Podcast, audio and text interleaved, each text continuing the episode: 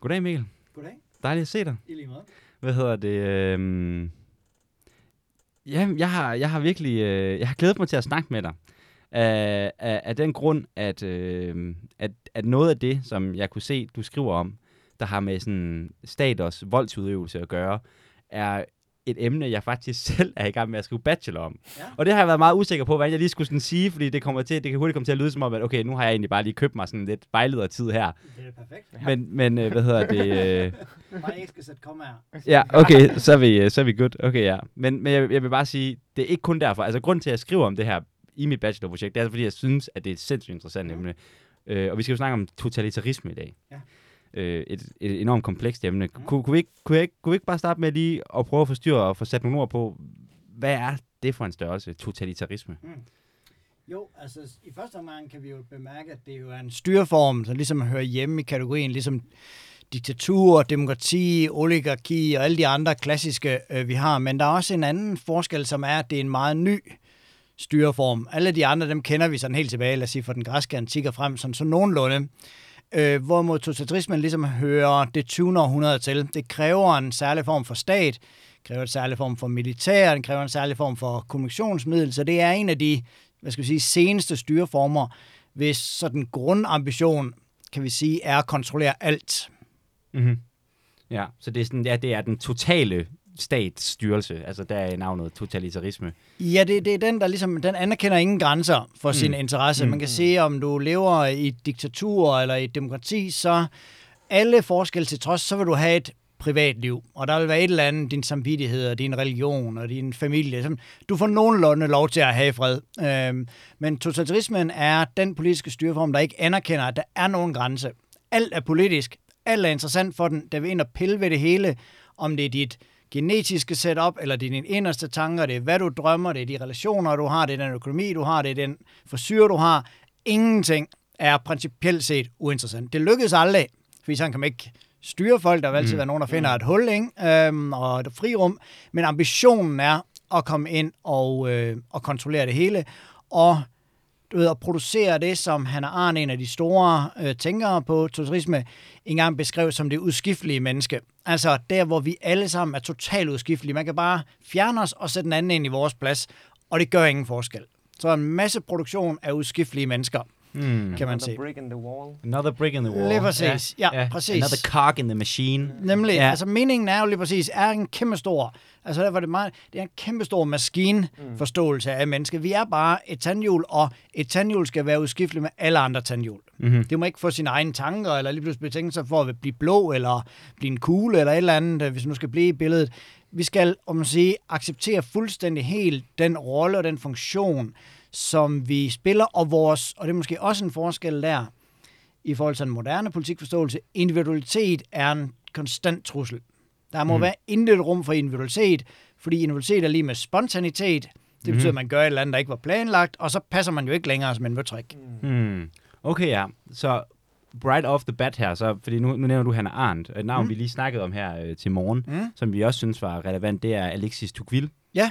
øh, som du nok også er, er, ja. er bekendt med. Ja. Ikke? Og, og det er fordi, at noget i det her, du siger, ikke, med sådan selve den her idé om, lad os kalde det en standardisering mm. af mennesket, ikke? Mm. altså en standardisering af samfundet, øhm, det, det, det kan, kan jeg øh, på en eller anden måde i mit hoved, så ser jeg lidt en forbindelse til Tocqueville, og det leder mig så til spørgsmålet om, du ved, altså den her bløde magtudøvelse. Mm. Men, øh, hvad kan man sige, for eksempel et dagens Danmark, mm. der vil mange jo også sige, at vi forsøger bestandigt mm. at standardisere. Mm samfundet. Ikke? Mm. Der er jo. det offentlige. Ikke? Der mm. skal være de samme tilbud, bla bla bla. Alt skal være forudsigeligt. Mm. Vi skal kunne måle det hele. Mm. Du skal vide, hvad du vil, når du er fem, bla bla bla. Mm. Hvorfor, hvad, hvad, er det også totalitarisme i dine øjne? Øh, ikke i mine øjne, men man kan i hvert fald, når man følger debatten, hurtigt se, at, øh, at man kan, øh, eller at Mette Frederiksen for eksempel aktuelt kan blive beskyldt for at være det, eller man kan sige, mm. det er totalitære tendenser, eller vi er på vej mod Orwells 1984 eller eller andet. Men altså, du tager, griber fat i noget virkelig vigtigt. Altså, øhm, Alexis Tocqueville, der der i 1830'erne, 1840'erne skriver sine, øh, sine hovedværker og bemærker, hvordan den moderne stat er en meget interesseret stat, en meget ambitiøs stat. Den ønsker at udfolde sådan en form for byråkratisk dominans ud over samfundet, ønsker at standardisere, som du siger, den ønsker på, i vid udstrækning at ensrette, formalisere, juridificere. Øh, den lægger sådan sin, sin klamme hånd ned over mm. øh, hvad det nu hedder, befolkningen, og den er sådan en, hvad skal vi sige, en, en, øh, en meget ivrig hyrde, som går ind og ligesom og piller ved sin flok, og hele tiden mm. skubber på plads, og hele tiden er optaget af, at de skal være lydige og produktive, og man kan også, du kan, du kan nævne navne der, i samme periode, altså vi har sådan en som Marx, der snakker om staten som et iskoldt monster. Vi har lidt senere Friedrich Nietzsche, som bemærker noget af det samme omkring. Altså, der er en bemærkning i moderne politisk tænkning, at med opkomsten af den store territorialstat, så sker der en standardisering. Men det, som er, tror jeg, er væsentligt og også at have med, og ligger også mm. lidt i de spørgsmål, det er, du ved, der er både en kvalitetsforskel og en gradsforskel. Mm. Der er en gradsforskel på den måde, at ja, det er noget af det samme i forhold til en standardisering og en ensretning. Men der er også et, man er også nødt til at have fat i, at der er et kvalitativt skifte fra at staten jo selvfølgelig er interesseret i, at vi overholder loven, og at øh, alle, der kommer ud af 9. klasse, er i stand til at skrive deres eget navn, og du ved, at læger ved noget om medicin og om kroppen og sådan noget. Der er en masse legitime interesser, som staten eller samfundet har til at standardisere, ensrette nogen ting. Men det, som jeg tror er væsentligt at få fat på der, det er jo, at det eksisterer sideløbende med en meget stærk besøgning også af individualitet. Mm. Individuelle frihedsrettigheder, altså den samme periode, også sådan som Tocqueville, var jo også en af dem, som var med til at knæsætte den moderne øh, retsstat og forfatninger, som jo sætter grænser på, hvad staten kan. Så det kan godt mm. være, at staten gerne vil ind og pille ved alle mulige ting, og sige, men den har også en grænse altid. Mm. Vi bærer rettigheder i vores, kraft af vores person og vores fødsel, statsborgerskab, øh, hvad det nu hedder, ind, bærer vi nogle individuelle frihedsrettigheder, som gør, at vi legitimt kan sige nej til staten på en lang række områder. Øh, vi kan vælge vores job selv, vores tro selv, vi kan vælge vores politiske tilhørsforhold selv.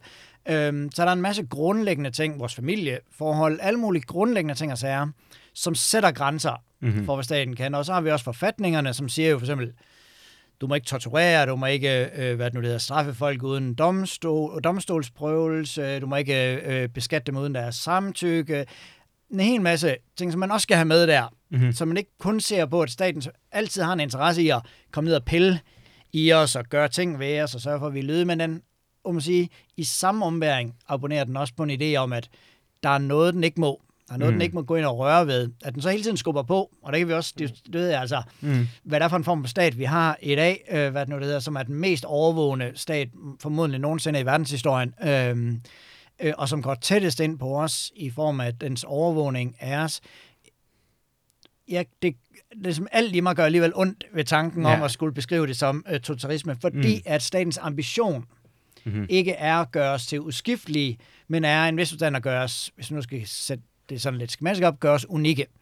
Udvikler os så meget som muligt, øh, og har en meget stærk ethos, trods alt, omkring individuelle frihedsrettigheder. Øh, du ved, jeg ævler bare løse på ja, men, bare, ja, ikke? Altså, ja. Øh, jeg tænker, øh, altså, der må jo også være, altså siden at fænomenet eksisterer, mm. må der jo også være nogle fordele, måske ikke for individet, mm. men i hvert fald for staten. Så mm. hvorfor mm. tyrer man ligesom til totalitarisme? Ja, Jamen altså, hvis, hvis, hvis vi først kigger på det historisk, mm. øh, og kigger på de store, sådan, øh, hvad det nu det hedder, 20. århundredes totalitarisme, og jeg mener, at vi skal op i det 20. århundrede, før vi kan snakke om en egentlig totalitarisme eller en totalitær stat. Vi kan måske snakke om, at der har været totalitære grupperinger før, for eksempel lad os sige, små religiøse samfund, eller sådan noget, der kunne have sådan totalitær træk, eller en totalitær kontrol over en lille bitte gruppe af mennesker. Men når vi snakker totalitære stater og store totalitære politiske ideologier, så skal vi op og have en situation, øh, tror jeg, hvor der, er, der skal ligesom være du ved, midler og muligheder, eller mm. midler og efterspørgsel. Og midlerne, det er jo de store kommunikations- og transportmidler, først og fremmest. Den store, det store byråkrati, evnen til at kunne koordinere kæmpe store ting over lange afstande, det vil sige telegraf, telefon, radio, fjernsyn, øh, jernbanetransport, alle de her ting og sager simpelthen nødvendighedsbetingelser for, at den totalitære stat kan realisere sine ønsker. Det kan godt være, at man der er nogen, der har set og drømt om at styre alt. Ja, men Tidligere, det men det er simpelthen ikke kunne lade sig gøre. Selv af munden. Ja, altså, du, men ja. du havde ikke et arkiv, for eksempel, som en lille ting, eller du kunne ikke følge med, hvem der var inde og ud, og du kunne, ikke, du kunne simpelthen holde styr mm. på ting. Så det kan godt være, at du gerne ville, men du kunne ikke lade sig gøre. I det 20. århundrede, kan man sige, der kan det faktisk lade sig gøre. Mm. Der, udvikles faktisk nogle midler, der gør det muligt over, i hvert fald. Ja, lave masse overvågning. Masse eller sådan overvågning, noget, der, du ved, masse transport af mennesker til udryddelseslejre, hvis det er det, man har lyst mm. til. Øhm, du ved, kunne koordinere indsatser øh, på en helt, helt anden måde, og bare have et kæmpe stort byråkratisk system, som er en meget, meget vigtig komponent i en totalitær stat. Øhm, men så er der også, og igen, hvis vi nu i første omgang lige kigger på det sådan i sin, sin historiske øh, variant, og kigger på, lad os sige, de, hvis kigger på de store europæiske totalitarismer, altså den italienske fascisme, den tyske nazisme, den, hvad det nu det hedder, russiske øh, øh, øh, bolsjevisme eller kommunisme, øh, hvad det nu det hedder, så tror jeg heller ikke, man skal undervurdere, øh, at der også var et, nu skal jeg passe på, hvad jeg siger, øh, at der var en form for efterspørgsel. Altså, det var ikke kun noget, der blev gjort imod folk. Altså, hvis vi kigger ind på den, på den tyske øh, og den italienske, men sådan set også på den russiske side, så var der betydelige dele af befolkningen, som efterspurgte, måske ikke lige den form for totalitarisme, det fik, men med en eller anden form for hårdhændet, total styring af tingene. Mm. Fordi at man oplevede Første Verdenskrigs øh, redsler, vi havde den store depression, øh, vi har også kæmpe store øh, befolkningsflytninger, øh, særligt efter Første Verdenskrig. Vi har en hel masse mennesker, der kommer ind til byen og oplever øh, masser af arbejdsløshed. Så der, der var en, en meget stærk fornemmelse af øh, rodløshed, af usikkerhed, øh, at tingene var ved at glide ind af hende. Øh, og der kommer en totalitær stat, og det her, hvad skal vi sige, totale perspektiv, ideen om, at man fra et centrum ligesom kan gribe, kontrollere, ja. dirigere det hele, sikre, for nu at banalisere det fuldstændig, at togene kører til tiden, øh, ja. hvad det nu det hedder, øh, som vi ikke kan underkende. Hvis vi ønsker at undersøge det, kan vi ikke underkende, at det også var et reelt behov, at det svarede til noget i tiden. Men noget, det også svarede til, øh, hvad det nu det hedder, det var jo, øh, at totalitarismen også i hvert fald hang sammen, og nok formodentlig hænger sammen med det, vi jo kalder for en kollektivistisk ideologi.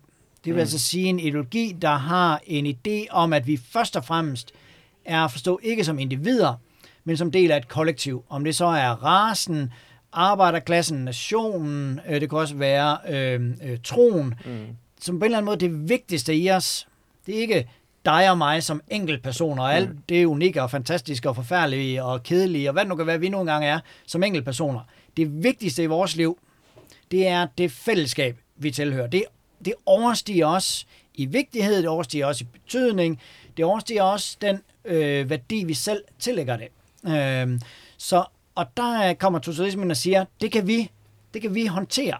Vi kan håndtere den der kollektivitet, den der enormhed, der ligger i rasen, rasebeskyttelsen, øh, der ligger i, at du kan være, du er bare dig, men gennem mig kan du blive del af det store mm. fællesskab. Mm. Jeg tilbyder dig mm. inklusion. Så det er faktisk dermed sådan en, en, en eksternalisering af en psykisk størrelse, du det, på en eller anden måde... Øh, det, jeg, vil, jeg vil i hvert fald sige, det er, en, det er i hvert fald en vigtig komponent i det. Hvis mm. vi kigger på de historiske totalisme, så tror jeg igen, så kan vi simpelthen jeg tror ikke, vi kan undervurdere, at der var en, og igen, det er også en pointe, øh, som, øh, som uh, Han Arndt gør meget ud af, det var, at der var en fornemmelse af, ensomhed, rådløshed, usikkerhed om, hvor man hørte til, og så får vi de her kæmpe fortællinger, mm. mega fortællinger, som sætter ens egen eksistens ind i et kæmpe stort forløb, om det så er, du ved, den ariske race, eller den italienske nation, eller det er arbejderklassens, øh, og du får en rolle, du bliver godt nok bare et lille tandhjul, en lille ubetydelighed i det, mm. men den ubetydelighed, du er, er alligevel en, at du er med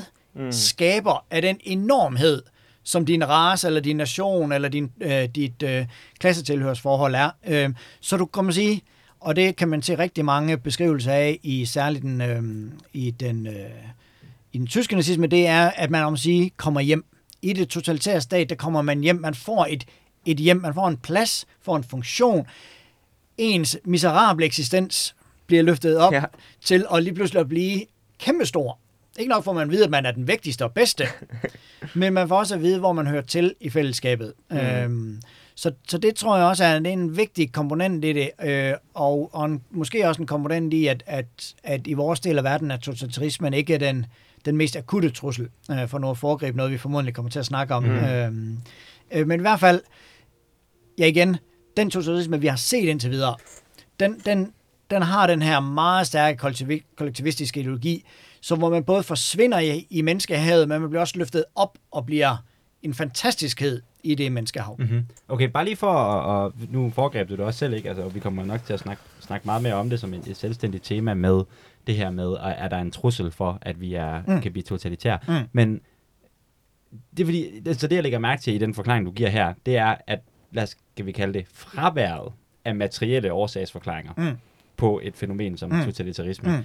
Og hvad kan man sige, så ja, måske er spørgsmålet, hvorfor mener du ikke, vi er, er, er frygt for at få det her? Fordi altså, splittelsen og rodløsheden, vil jeg mm. da sige, måske mm. er noget, man godt kunne sige, der er, er kendetegnende for, for mm. den vestlige mm. kultur i dag. Ja, Jamen, det er jo altid, altså det dummeste at gøre, det er jo at give nogen som helst form for forudsigelse om fremtiden. altså, øhm, det, det, det er jo altid tosset, øh, fordi så om et par år, så sidder vi her igen, og så spørger du mig, hvad helvede var det, at du, ja. du ved, du ikke gjorde os opmærksom på den far der, mm, mm. Øhm, øh, hvad det nu det hedder, og så kan vi ligesom høre soldaterne på vej ind af, af døren. Mm. Øhm, nej, men altså, en af grund, og det er måske det, der, det der historien nogle gange er til hjælp, og nogle gange ikke er så stor hjælp, det er, at når jeg, når, du stiller, når jeg får det spørgsmål, så tænker jeg, hvad i dag ligner noget fra 30'erne?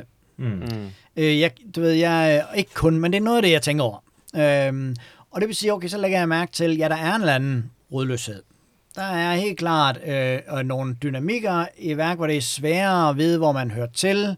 Der er en længsel efter at høre til, øh, hvad det nu det hedder. Øh, der er nogle blokerede forsøg på rigtig at kunne komme til at og, øh, og høre til. Der er helt klart en teknologisk infrastruktur, som og, og det kan vi også snakke øh, mere om, du ved, som virkelig kunne, øh, kan bringe overvågning af os endnu længere, end, end man overhovedet nogensinde kunne forestille sig i Stalin-tiden mm. eller i, mm. i Nazi-Tyskland. Øh, men noget af det, som, som jeg vil dog alligevel vil hævde mangler, det er den her kollektivistiske ideologi.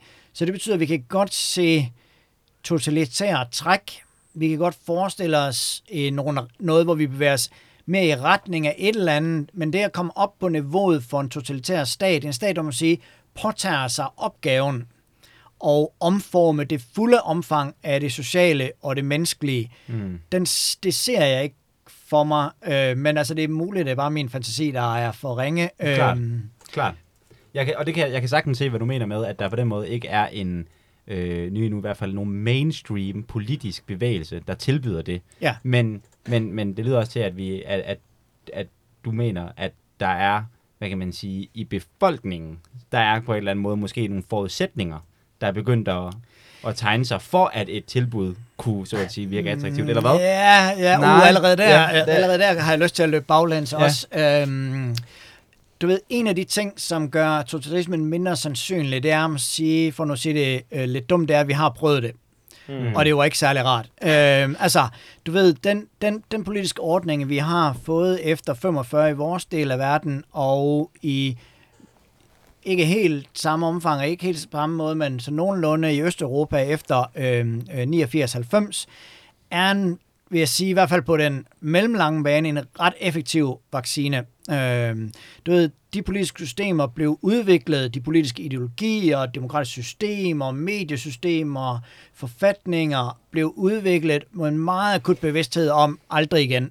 Hmm. Og det, den mener jeg, selvom der hmm. ikke er så mange tilbage der fra den gang og sådan noget, og du ved, historisk udkommelse, det er, hvad den nogle gange er, så tror jeg, at den, du ved, den er ikke båret af, at der er nogen, der kan huske det, men den er båret af nogle institutioner, vi har øh, opbygget, som er designet til at undgå, at vi kommer i den situation ja. igen. Og de kan jo selvfølgelig tage fejl. Det gjorde man tidligere under Weimar-forfatningen, der tog man fejl i, hvad der mm. ligesom øh, var, øh, var en, en god bremse på det. Øh, og du ved, vi mangler stadigvæk at se, om de ordninger, vi fik lavet, var en god bremse på det. Indtil videre synes jeg, at der er meget, der tyder på, at noget af det, vi har fået gjort, øh, det er, at man har fået opbygget, hvad skal vi sige, konkurrerende, semi-uafhængige magtcentre. Det sige, det er sværere at gribe magten i dag, end det var tidligere. Altså, Hvad er det for nogle magt? Jamen, det kunne være, det er for eksempel domstole. Vi har fået mm. forfatningsdomstole, for eksempel. Vi har fået et, øh, vi har fået et afpolitiseret militær. Det betyder, at det er meget sværere at, at overbevise, øh, hvad det nu det hedder, militæret om at, at gribe ind, øh, hvad det nu det hedder. Øh, øh, vi har fået et uafhængigt embedsværk, som, og igen, man kan diskutere på kanterne om, mm. hvor uafhængige yeah. de er og sådan noget, men, men, men det er ikke sådan, at det problem, vi står overfor, det er, at det er et utroligt politiserbart mm. embedsværk, som kan, som kan stilles for en eller anden politisk ideologi. Der er alligevel rigtig mange barriere for det. Og noget af det, man bare kan sige, der og du ved, på noget bare skøjt helt ud af en tangent. Altså noget af det, vi også kan se, det er jo, at, at i modsætning til før øh, 2. verdenskrig, så har vi jo ikke rigtig haft nogen militærkup, og vi har så lige... Øh hvad det nu hedder, øh, Grækenland, ja, ja. Øh, hvad det nu hedder. Der er sådan på kanterne. Altså, vi Men, snakker Europa her, vi snakker eller Europa her, ja, ja, lige præcis. Øh, ja, det er meget mere kompliceret billede, ja, synes resten af verden med. Men altså, men, øh, men, øh, men vi kan dog se jo, at militærkup bliver mindre og mindre udbredt, og hvorfor bliver det det? Jamen det er, fordi det giver ikke nogen mening. Mm. Du, du vinder ikke magten ved at lave et militærkup i dag. Altså, og, og det, du, det fortæller os bare et eller andet vigtigt. Det fortæller os som minimum, at den måde, som man øh, de totalitære partier fik magten på øh, i første del af 20. århundrede, i hvert fald ikke kunne fungere i dag. Mm. Øh, den måde at have en, hvad skal jeg sige, en voldelig gadepolitik på, vil i hvert fald den situation, vi står i nu, vil ikke kunne nå et niveau, der vil kunne gøre en, en voldelig magtovertagelse øh, i forskellige øh, udgaver øh, muligt. Så måske, jeg plejer ikke at tænke på mig selv som særlig optimistisk, i hvert fald ikke på fremtidens vegne, men lige der tror jeg, at jeg er okay optimistisk om, at, at alt det lort, der kommer i fremtiden, det kommer ikke det til at være blive totalitært. Øhm, I hvert fald ikke igen, i hvert fald ikke i vores del af verden. Der kommer øhm, meget andet lort, men der, der kommer meget ikke... andet lort, og der vil være, der kommer udvikling, i hvert fald når vi kigger på sådan noget som big tech og, øh, mm. og algoritmisk magt og smart cities og sådan nogle ting, altså, og kunstig intelligens, der er helt klart udviklinger der, man kunne tænke har totalitære anvendelsesmuligheder, øhm, men de vil formodentlig ikke blive spændt for en overgribende, sammenhængende, statsligt dirigeret totalitarisme. Øhm, øh, sammen med en god kollega, øh, der hedder Morten, øh, som øh, jeg ynder at drikke øl med og blive meget klog sammen med, øh, hvad det nu det er.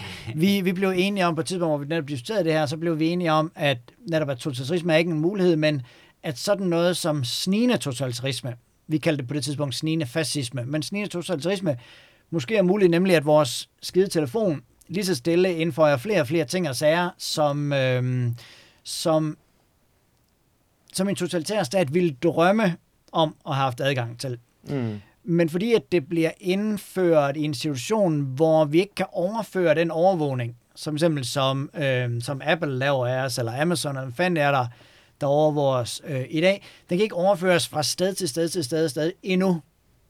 Så er den, du ved, så den totalitære mulighed mindre mm. hvis det giver mening. Altså, det, det er også noget med overførbarheden af overvågning, og det er noget med, at det bliver samlet et sted.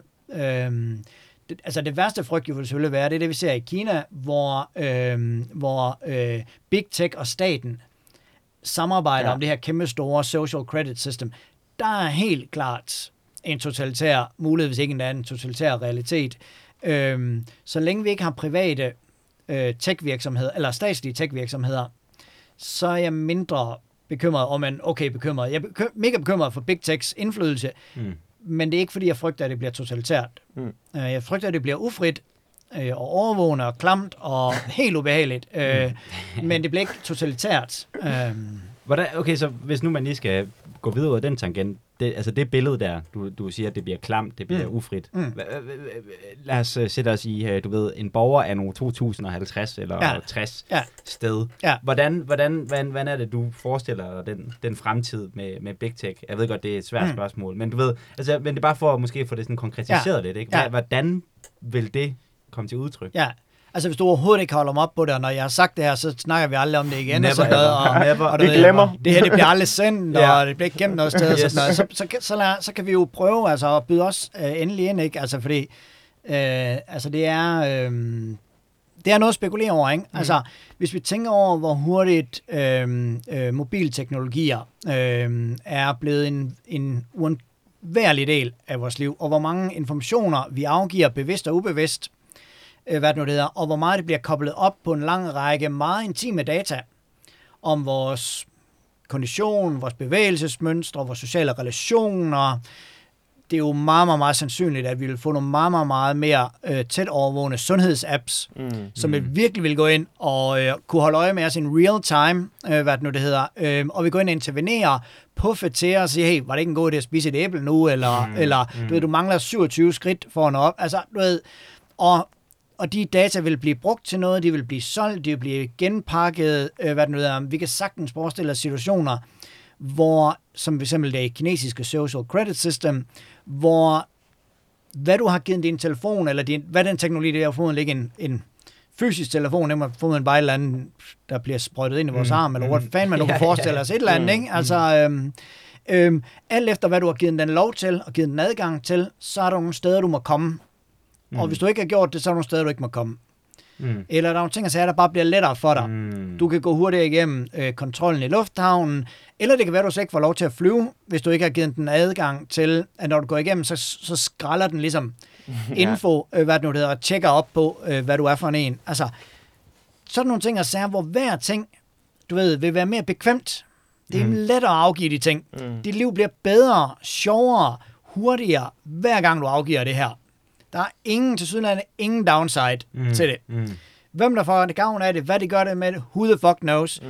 Men akkumulationen af det, og den måde, hvorpå vi jo også i dag kan se, at Big Tech jo ikke bare høster ting, de prøver også at påvirke os til en hel mm. masse ting. De bruger de aktivt, og igen in real time, bruger aktivt de data, de høster og kombinerer, til at skubbe os i forskellige retninger. Første omgang bare til at købe en masse lort, og det kan man sige, det har man. Fred med ja, det, ikke? Fred med det. Altså, det er jo bare, det er jo bare klimamæssig katastrofe og, og sådan unødvendigt øh, ravl og krat, man får hævet hjem, ikke? Men, altså, men det, det er jo helt tydeligt, og det har vi jo også set omkring øh, den amerikanske valgkamp og sådan noget, at, at det er jo også en lang række andre ting, der går meget mere ind i nogle tilhørsforhold, mm. nogle øh, overbevisninger, mm. den information, vi får, den måde på, der kan skræddersys en helt lille verden til hver af os, som er fuldstændig ulige. I sidder lige ved siden af hinanden, jeres feeds, de informationer, jeg får nu, hvis vi tager ikke bare Twitter og Facebook og Instagram, man tænker i et, et meget, meget større, nemlig 2050 perspektiv, mm.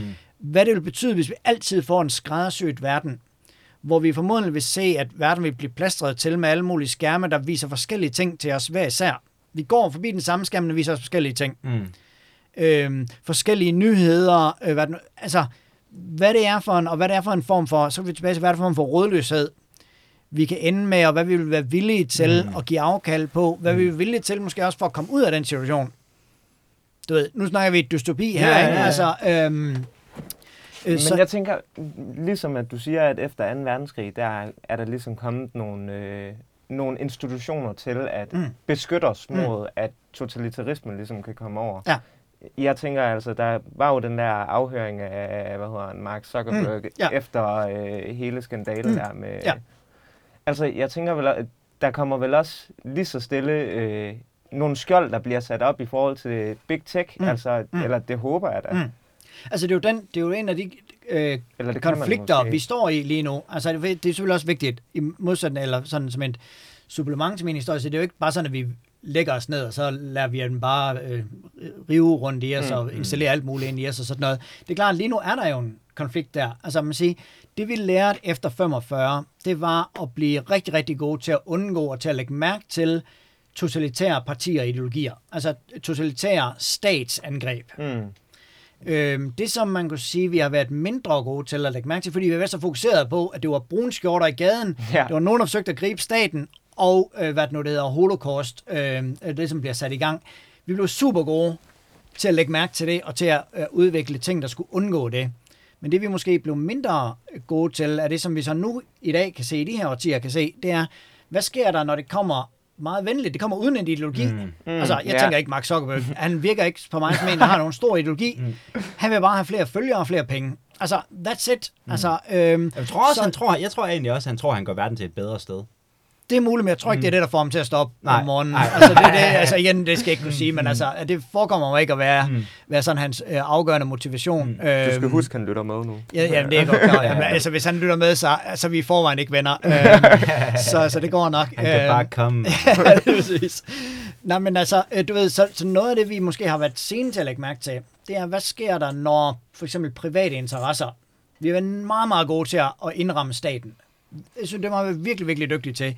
Vi har nok ikke været lige så dygtige til at indramme private interesser, som principielt set ikke har et totalitært projekt. De har et ekspansivt, monopolistisk projekt. De vil gerne have, hvor mange er vi i dag? 6 milliarder mennesker på Facebook. Mm. De vil gerne have 6 milliarder mennesker som kunder. Du ved, det er alt, hvad de drømmer om. Mm. Og når den, det er afsluttet, så vil de du ved, lave en koloni på månen, og så fort, gør det en gang til, eller et eller andet mystisk, ikke? Lave nogle kloner, som de så kan sælge Facebook til, eller et eller andet. Øh, og det vi måske ikke er så gode til at se, det er at se de, hvad skal vi sige, totalitære tendenser eller ufrihedsskabende tendenser, som kommer som et biprodukt mm. af, at vi får sjove fede ting puttet i lommen af, af de her big tech-selskaber. Så, så det, du ved, jeg tænker bare, hvis vi skal bruge øh, den totalitære erfaring til at blive opmærksom på ting i dag, så skal vi netop ikke kigge på ideologier og stater, i hvert fald i vores del af verden, vi snakker Nordkorea og ja. Kina og sådan ting, så er det lidt en meget, meget anden diskussion, ikke? Øhm, men så skal vi prøve at kigge på, hvad der sker, når der er nogen, der indfører noget, der er totalitarisme lignende, uden at det er det, der er deres hensigt. Mm. Øh, men det er det, der bliver den effekten af det. Og måske der bliver den samlede effekt af, at vi ikke bare har én teknologi, men vi har alle mulige teknologier, som begynder at snakke sammen og udvide sig hele tiden. Øh, at det er der, den kommer fra. Det kommer af for nu at sige det på den måde, kommer fri konkurrence frem fra, øh, frem fra statskup. Hmm. En af de ting, nu øh, var du så sød at bede os om at byde ind, og mm. det var også noget, jeg godt kunne tænke mig at høre dit, og, og for så vidt også dit øh, perspektiv på, Benjamin, øh, er, er sundhedssektoren. Mm. Øh, og vores stigende evne til at kunne manipulere den menneskelige organisme mm. på et øh, på, ja, på, mm. på, på, på et biologisk øh, plan. Mm.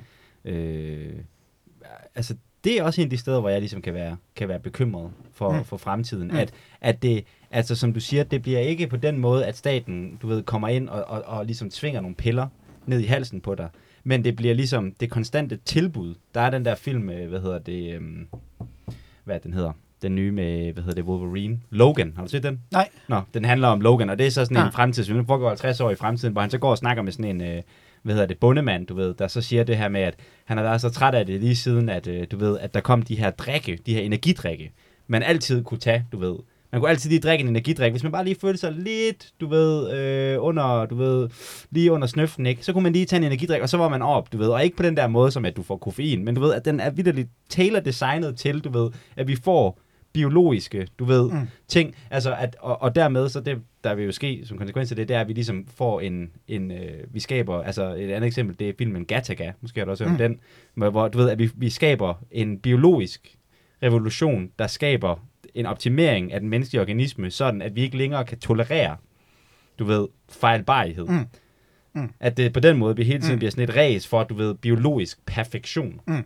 Øh, og det kunne jeg godt forestille mig, er, er et sted, hvor man så også vil begynde at kunne se reelle, du ved, opdelinger, at du ikke har adgang, du ved, til et sted, et job, et et eller andet, hvis ikke du har gået med til, du ved, frivilligt, og lade din, du ved, øh, krop blive, du ved, manipuleret mm. af et eller andet, du mm. ved, pille eller øh, en operation, vaccine. vaccine. En mm. vaccine er jo et godt ja, eksempel, ja, ikke? Altså, at vi på den måde under sundhedens øh, banner mm. faktisk går ind og skaber, du ved, nogle, øh, nogle sådan, ja, totalitære øh, mm. dynamikker eller mm. strukturer. Ja, og, og igen, altså, jeg, jeg, det er også et felt, der virkelig bekymrer mig. Jeg ved sådan sporadisk om det, men, men altså, det bekymrer mig også. Altså, hele genmanipulationsområdet, øh, område, hele det kapløb, der vil være, når vi kan begynde for alvor at lave designerbabyer, øh, hvor det jo åbenlyst, at hvis man ikke byder ind i det, så prisgiver man sit barn til øh, et forfærdeligt ekstensor, så vil man ikke gøre det, selvom man er imod det. Jo, selvfølgelig vil man langt de fleste mennesker ende med at gøre det, hvis de har muligheden for det. Øh, vi vil få en eller anden form for kastesystem, alt efter hvem der har økonomiske muligheder mm. for at optimere øh, deres børn eller dem selv løbende. Alle de store øh, tech-giganter, de er jo i fuld gang med at prøve at finde alle mulige livsforlængende, øh, hvad det nu det hedder, teknologier og sådan noget. Lad os bare antage, at det bliver nok ikke rullet ud til hele verden, øh, mm. hvad det nu hedder. Så, så der er både nogle meget stærke uligheds- og ufrihedsskabende øh, elementer af det. Øh, når igen, du ved, øh, skal, åbenbart skal være den kedelige øh, ja. i lokalet her, ja. øh, hvad det nu hedder, så, så er det, at, at ligegyldigt hvor meget det bekymrer mig, det bekymrer mig mega meget, hvad der er i mm. gang, og, du mm. ved, og vi ved bare så lidt om, hvad der faktisk er i gang, øh, og hvad der faktisk er på tegnebrættet, og meget der vil selvfølgelig ikke lykkes, og noget vil du ved, blive bremset og sådan noget, men, men vi ved meget lidt om, hvad der er muligt allerede nu, og hvad der vil blive muligt øh, senere.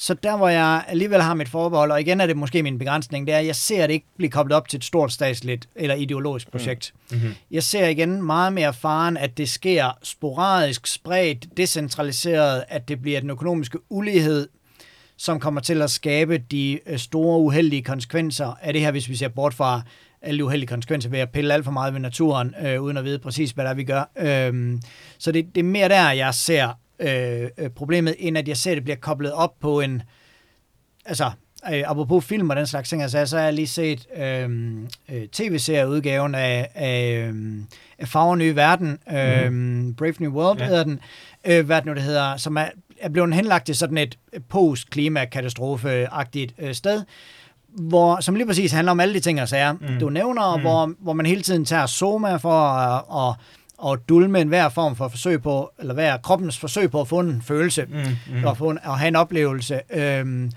og og hvor jeg igen synes, det der er uoverbevisende, der er mange ting, der er uoverbevisende i den serie, den er sådan en lille bitte smule mega irriterende. ja. øh, men, er det sådan en øhm, serie, du skal se, fordi du jo er forsker? ja, ja det, var, det, var derfor, det var derfor, jeg begyndte at se den, ja. og så, du ved, så blev jeg nok ved med at se den lidt for den lidt påklædte øh, underholdning i den. Mm. Øh, men, kan du skrive det af som noget, som arbejde? Nej, det burde jeg helt klart gøre. Desværre her i de her lockdown-tider, der er ingen, der holder øje med, hvad jeg laver, mm. så, så, det kan, så det kan være fuldstændig lige meget. Men, altså, men det, der, det der problem med den, for at den er et realistisk bud på, hvad vi skal frygte om, det er, mm. at det er det her store system. Mm. Øh, der er godt nok muligheden af, at der er andre verdener og sådan noget andre øh, øh, systemer øh, og fællesskaber rundt omkring, men, men det der med, at det er koblet op på en, netop en total verden, det er en totalitær mm. forudsigelse. Den kommer jo også ud af en af de store sådan, øh, øh, dystopier omkring totalitarisme, men, men jeg undskyld, jeg svarer bare meget øh, henhold med det, for at sige.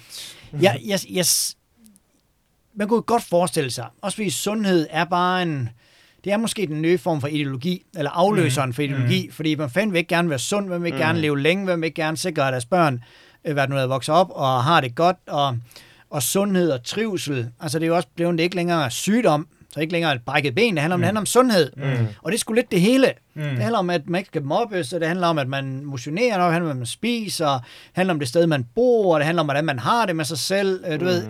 Så der er et eller andet i sundhed. Hvis man nu virkelig går ned ad din, ja, ja, øh, din, det, det, dit rabbit ja, hole der, mm, så er der mm. noget ved sundhed, der er potentielt, om ikke totalitært, så potentielt totalt. Der er ingenting i ens liv, der ikke har relevans for ens sundhed. Mm. Om det er de sociale relationer, man har, om det er det sted, man bor, om det er den uddannelse, man har taget, om det er det, man spiser. Du ved, alt har på en eller anden måde noget at gøre med din sundhed. Og det betyder, at i modsætning til en sygdom, hvor man siger, okay, det var fordi, du faldt og brækkede benet, vi sætter det sammen, og det har ikke noget med andet at gøre. Sundhed angår alt. Og mm. dermed så er der ikke noget, der er irrelevant, der er ikke noget, der er uinteressant. Der er ikke noget, hvor du kan sige, okay, det er jeg ligeglad med. Hvis du virkelig kærer dig om din sundhed, og når der er en hel masse du ved, interesser, der begynder at sige, hey, jeg vil gerne hjælpe dig med mm. din sundhed, så er det dine sociale relationer, det er dine familieforhold, det er dine tidligere, du ved, relationer, det er de psykiske velbefindende, det, du ved, there, there's no end. Altså, i bredden og i dybden er der ingen ende på sundhedsinteressen. Og når det kobles op til teknologier, så begynder vi at er et eller andet sted, så hvis vi skulle frygte en totalitær stat, så skulle vi frygte sådan en som Brave New World, hvor det er sådan en sundheds, sundhedsoptimerings øh, stat. Og det kunne også kobles op på alt det her, vi har nu omkring optimering og kompetenceudvikling, hvis man nu skal gå virkelig paranoia på den. Altså, mm. øh, så hvis du ikke kan performe 100% hele tiden, så performer du nærmest 0, så er du nærmest hægtet af. Mm. Du ved, hvis man begynder at tænke på den måde, at hvis jeg ikke hele tiden er i bevægelse, så er jeg fuldstændig død. Okay, jamen, så må jeg jo hellere koble mig op på alle mulige apps, der hele tiden sørger for, at jeg ligger på præcis det samme sted. Min søvnrytme er helt perfekt. Den vækker mig på det optimale tidspunkt. Mm. Og, og du ved, vi, så kan vi klæde vores eksistens ind i nogle teknologier, som vi synes hjælper os, men som nok jo reelt set hele tiden gør os opmærksom på alt det, vi endnu ikke har gjort. Mm. Øh, og dermed ligesom er en selvfødende øh, mekanisme. Og der kan vi begynde at se konturerne af, en, af noget totalitært i, en, i et liberalt demokrati. Mm-hmm. Jeg synes, det lyder på jer begge to i forhold til det her sundhed, eller hvad vi skal kalde det, biopolitik. Du skal lige komme lidt tættere her på. Det er fordi, når Mikkel så snakker til mig, så kigger han over på dig. Når han snakker til dig, så kigger han over på dig, og så kommer han langt væk fra mikrofonen. Ah, sorry. Så det er godt, hvis du sidder lidt tættere. Jeg gør sådan her. Yes, perfekt. Biopolitik, sundhed. Mm. Det lyder som om, at der er noget, at det er en entydigt, eller ja, entydigt mm. negativt egentlig. Mm. Men jeg tænker, lad os sige, at der kom et wonder drug i morgen, der gjorde, at jeg kunne løbe lige så hurtigt som Usain Bolt, mm. eller en vaccine, der gør, at jeg ikke kan få nogen sygdom, ja. og så videre. Altså, det vil jeg da synes var mega lækkert. Mm. Jeg vil da synes, det var mega fedt, at jeg kunne optimere min krop, og jeg vil sige, jeg føler egentlig i lang tid, vi har gjort meget for at ville optimere vores mm. krop. Mm. Altså man kan mm. skulle gå helt tilbage til, vi startede fra at være aber, altså vi lavede mm. redskaber for mm. at optimere, hvad vi kunne. Mm. Så altså, hvad er problemet ved en sundheds politik, der er i hvert fald har en snært af totalitarisme, for eksempel. Jamen, det er jo også sådan, det er jo den, det er jo den måde, vi vil lande i den jo, det er. Og det er jo klart, der er jo ikke, hvis man blev tilbudt de her ting og sager, og du ved, at der ikke var nogen åbenlyse omkostninger mm. ved det, så ville det jo være, altså, det ville være mega dumt ja. ikke at gøre det. Ja. Altså, hvad, hvad vil være problemet ved det? Hvis en af problemerne er selvfølgelig, hvis alle kan løbe ligesom Usain Bolt, så, øh, så er der ikke noget en gevinst ved det. Altså, mm.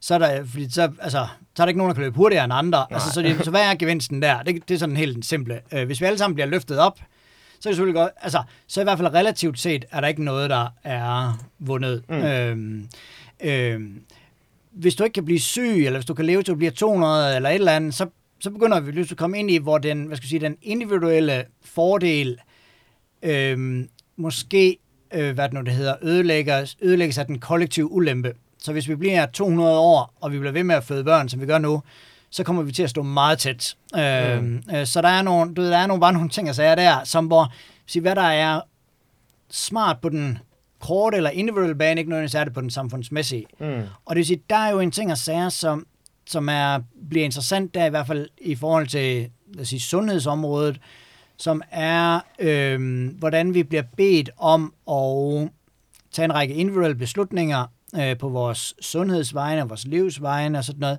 Øh, og lige præcis som angår os selv.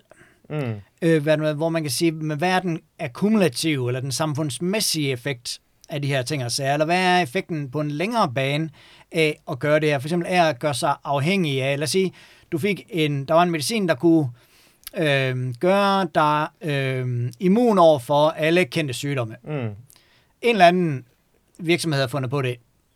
De har så også lige fundet ud af, at det kan svært kun lave den, så den virker en uge ad gangen hvilket betyder, at du kommer til at stå i et akut, desperat afhængighedsforhold til den, øh, hvad nu det hedder, øh, virksomhed. Mm. Øh, der er vi lige pludselig en situation, hvor du bliver hjulpet mega meget, og det er jo en kæmpe gave, men du er også øh, opnå, kommet i en situation, hvor du står i et absolut ufrihedsforhold til en privat virksomhed, og dermed til at skulle, igen hvis vi nu bare leger med den idé, skulle skaffe penge hver eneste uge øh, for at få den. Og lad os sige, den, men jeg kan jo stadig godt lade være med at tage den. Altså, du stadig godt lade være med at tage den, men hvis alle dine omkring dig tager den, øh, hvad det nu det hedder, øh, så bliver omkostningen ved at blive syg også meget højere, end den var før, hvor det ramte ligesom alle. Mm.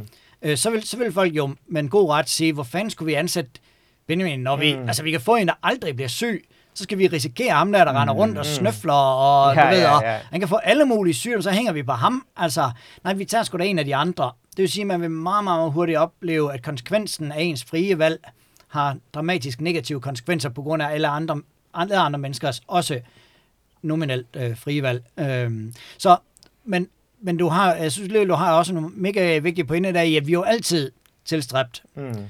sundhed, øh, optimering af, hvad vi kan, spydet som en optimering af, hvor langt vi kan, øh, øh, vores rækkevidde er, udviklingen af øh, opretståenhed, øh, mm. hvad nu, alle de her ting altså, er jo en konstant udvidelse af vores, øh, vores frihedsrum. Øh, og, og jeg tror bare, måske man skal, du ved, helt lavpragmatisk, øh, skal tænke, at på mange af de her udvidelser er der både en frigørelse og en...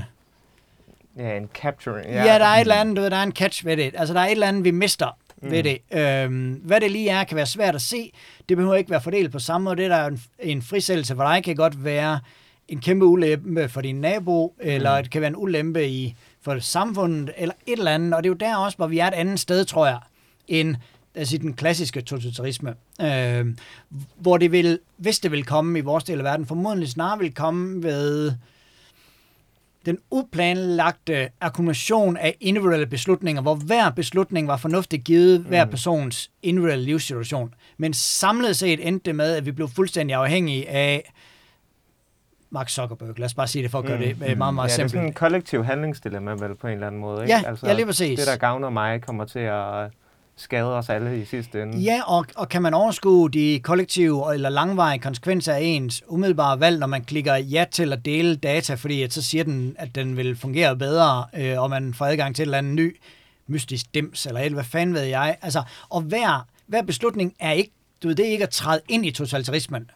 Der er ingen kæmpe, det er ikke sådan, at man så, okay, trykker man accept, og så kan man bare mærke, hvordan du ved, at den brune farve sådan ruller ned over det hele, og du ved, at vi alle sammen kommer til at gå i stræk det er ikke sådan, du vil ikke opleve nogen forskel. Mm. Hver gang du klikker ja og accept og installere og sådan noget, så sker der ikke en skid andet, end dit liv bliver en lille bitte smule sjovere.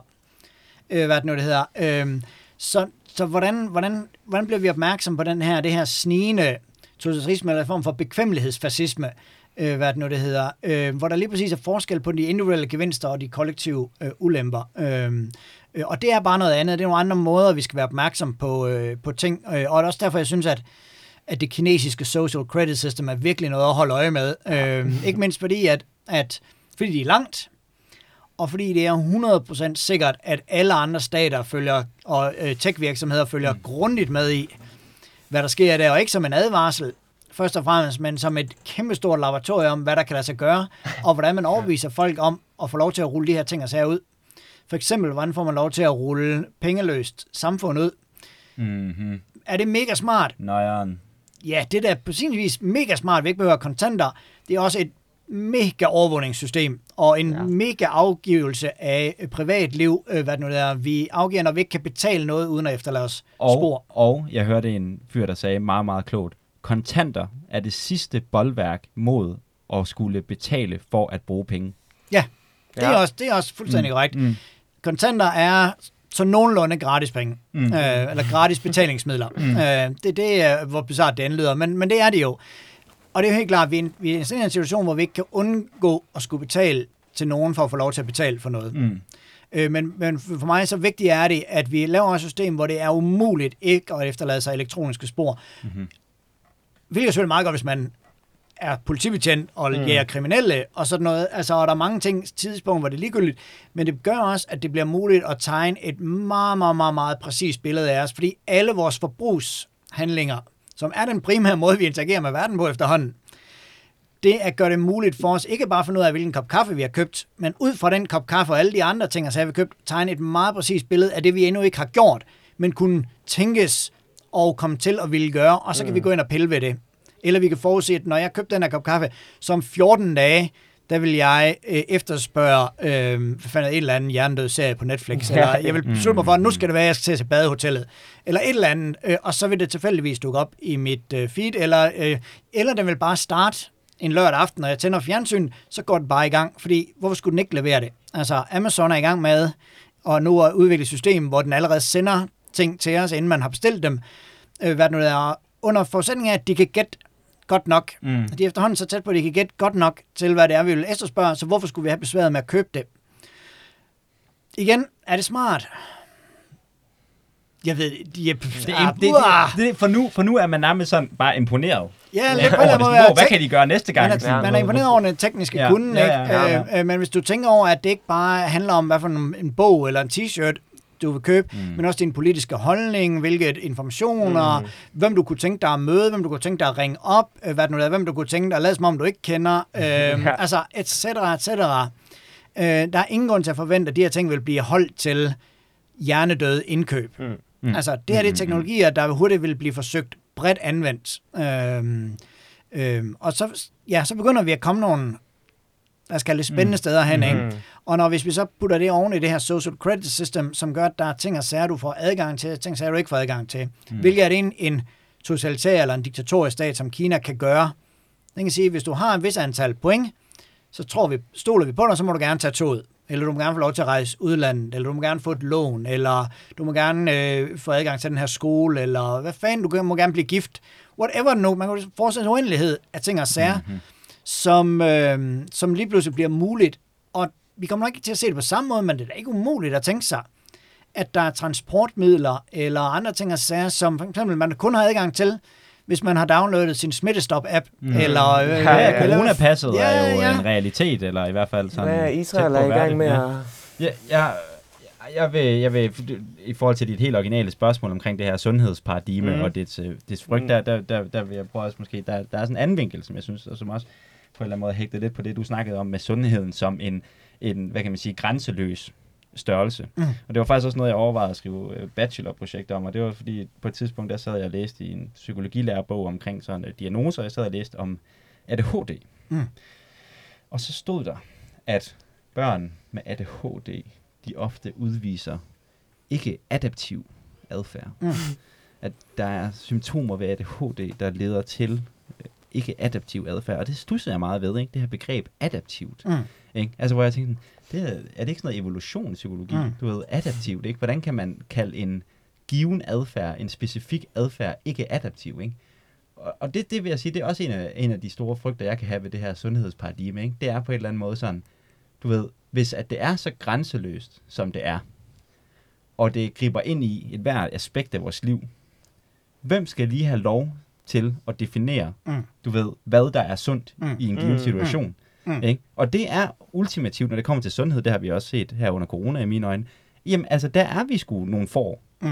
Der, der appellerer vi til autoriteten, ikke? Hvis autoriteten siger, jamen dit barn har ADHD, du udviser ikke adaptiv adfærd over i børnehaven, så øh, her er 20 milligram.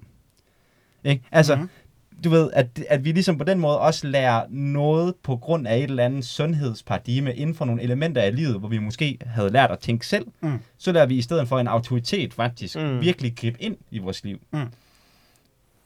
Altså jeg tror, jeg tror at hele det der diagnoseområde er mega spændende at kigge i, og mm. det her er også mega øh, skræmmende. Øh, og, og ekspansionen af diagnoseregimet, som der er jo mange, der har, der har påpeget, er også mega... Altså det tror jeg, den, det flugter med den diskussion, vi har haft mm. om overgangen fra sygdom til sundhed, og den, den altomfattenhed, som ligger øh, i det. Øh, det betyder også, at stadig flere adfærdsformer øh, hvad der nu skal have en øh, diagnose. Også, øh, jeg har det kun sådan helt anekdotisk, men i den seneste diagnosemanual fra den amerikanske psykiatriske association, eller noget lignende der, der er, øh, øh hvad det nu det hedder, øh, tristhed over tabet af en ægtefælle eller et familiemedlem også Altså mm, i nogle ja, henseender, sorg, sorg. Sorg ja, ja, ja. Er, er blevet en, en, en diagnostiserbar lidelse, ikke?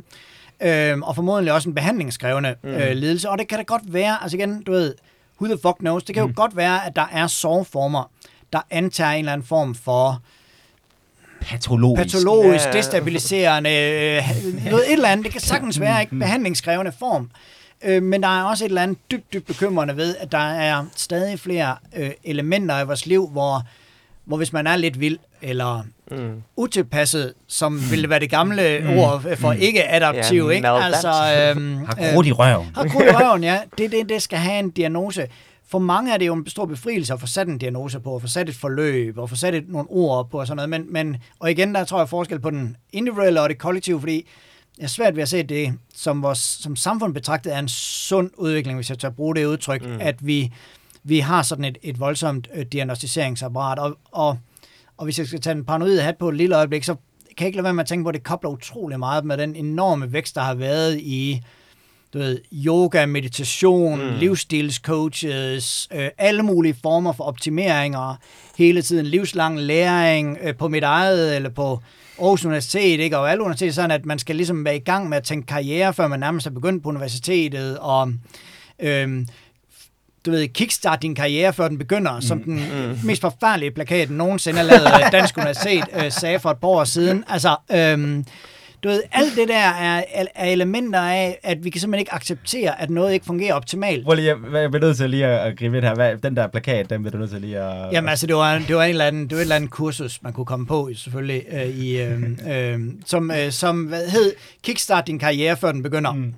øh, og de har lavet nogle lignende, altså ikke for at hænge øh, Aarhus Universitet øh, unødvendigt ud, det er ligesom, du ved, den er jo sådan, fordi den er symptomatisk mm. for en lang mm. række ting og sager, vi mm. ser øh, i de her år, hvor, som handler om hele tiden at være i gang, og hele tiden være videre, ikke stoppe op, men hele tiden skulle blive bedre og bedre og bedre, mm. og hvorfor det? Det alt skal simpelthen bare hele tiden optimeres. Øh, og vi skal hele tiden være enormt fokuseret og enormt sådan navlepillende, og, øh, som, som er svært at se, at det gør os, bringer os et bedre sted hen. Lad os sige det på den måde, sådan helt, helt kort fortalt.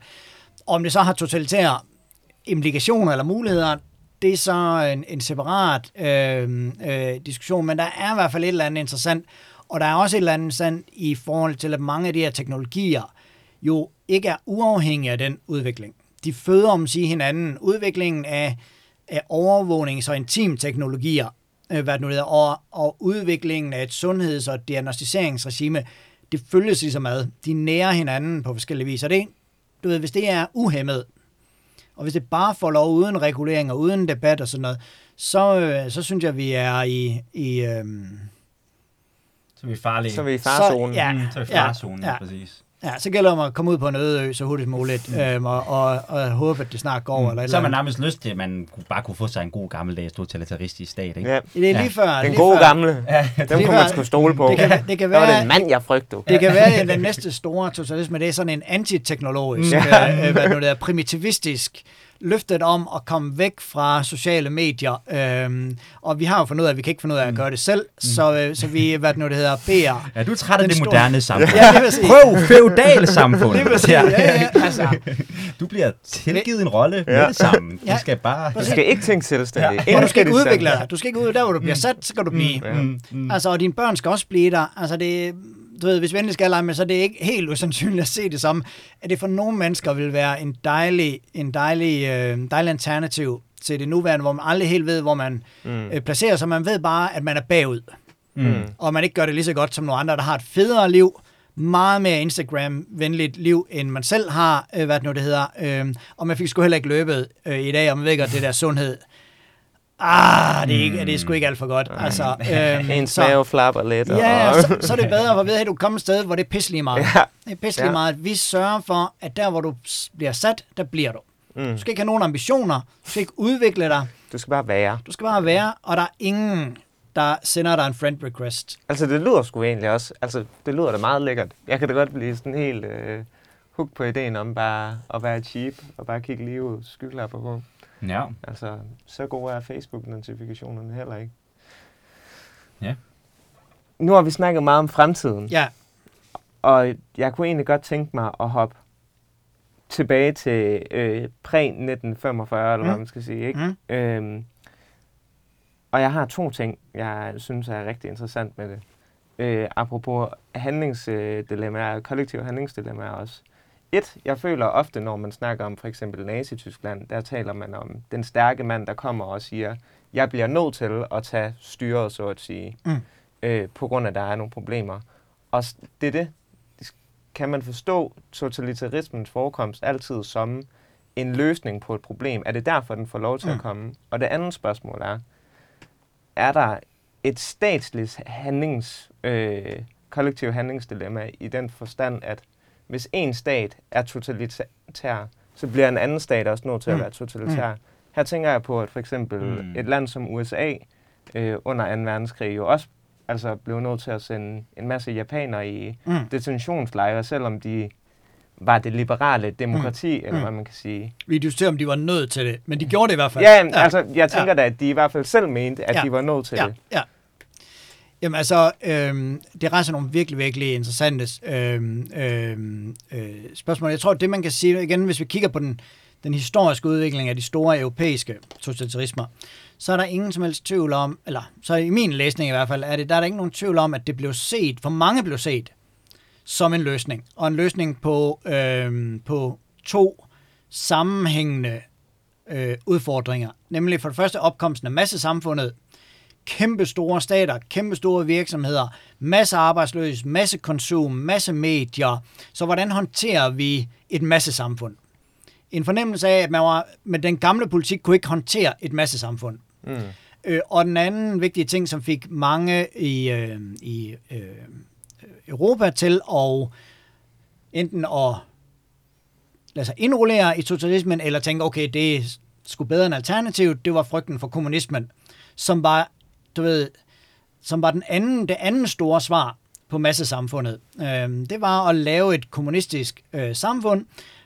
Det var, om at sige, mange i, hvad det nu det hedder, mellemkrigstiden, øh, følte, at den liberale, individualistiske tidsalder var over, fremtiden tilhørte massepolitikken, og der var to store ideologier, der kunne håndtere massepolitikken, eller som stillede sig an og gøre sig mm. klar, og det var fascismen nazismen på den ene side, og kommunismen på den anden side. Og nogen del, i hvert fald på, det, på, hvad skal jeg sige, på elite-niveau, som bare som følte sig tiltrukket af øh, fascismen og nazismen, og ikke fordi de var følte sig tiltrukket af nazismen og fascismen, det var fordi, de følte, at der var behov for en eller anden form for styring af masserne, øh, og at hvis de ikke overlod magten til fascisterne og nazisterne, så tog kommunisterne. den. Fordi det var fremtiden. Fremtiden var massepolitik. Øh, nu ved jeg ikke engang overhovedet, om jeg fik svaret øh, på, dit, øh, på dit, øh, den første del af dit spørgsmål, men, men det var meget en, en del af det setup, der gjorde totalitarismen øh, øh, mulig og gjorde den attraktivt. Igen, mm. det glemmer vi jo meget i dag, altså at, øh, eller vi tenderer i hvert fald til at glemme det, at det var ikke kun hardcore fascister og nazister, der synes det var en god idé. Der var en mm.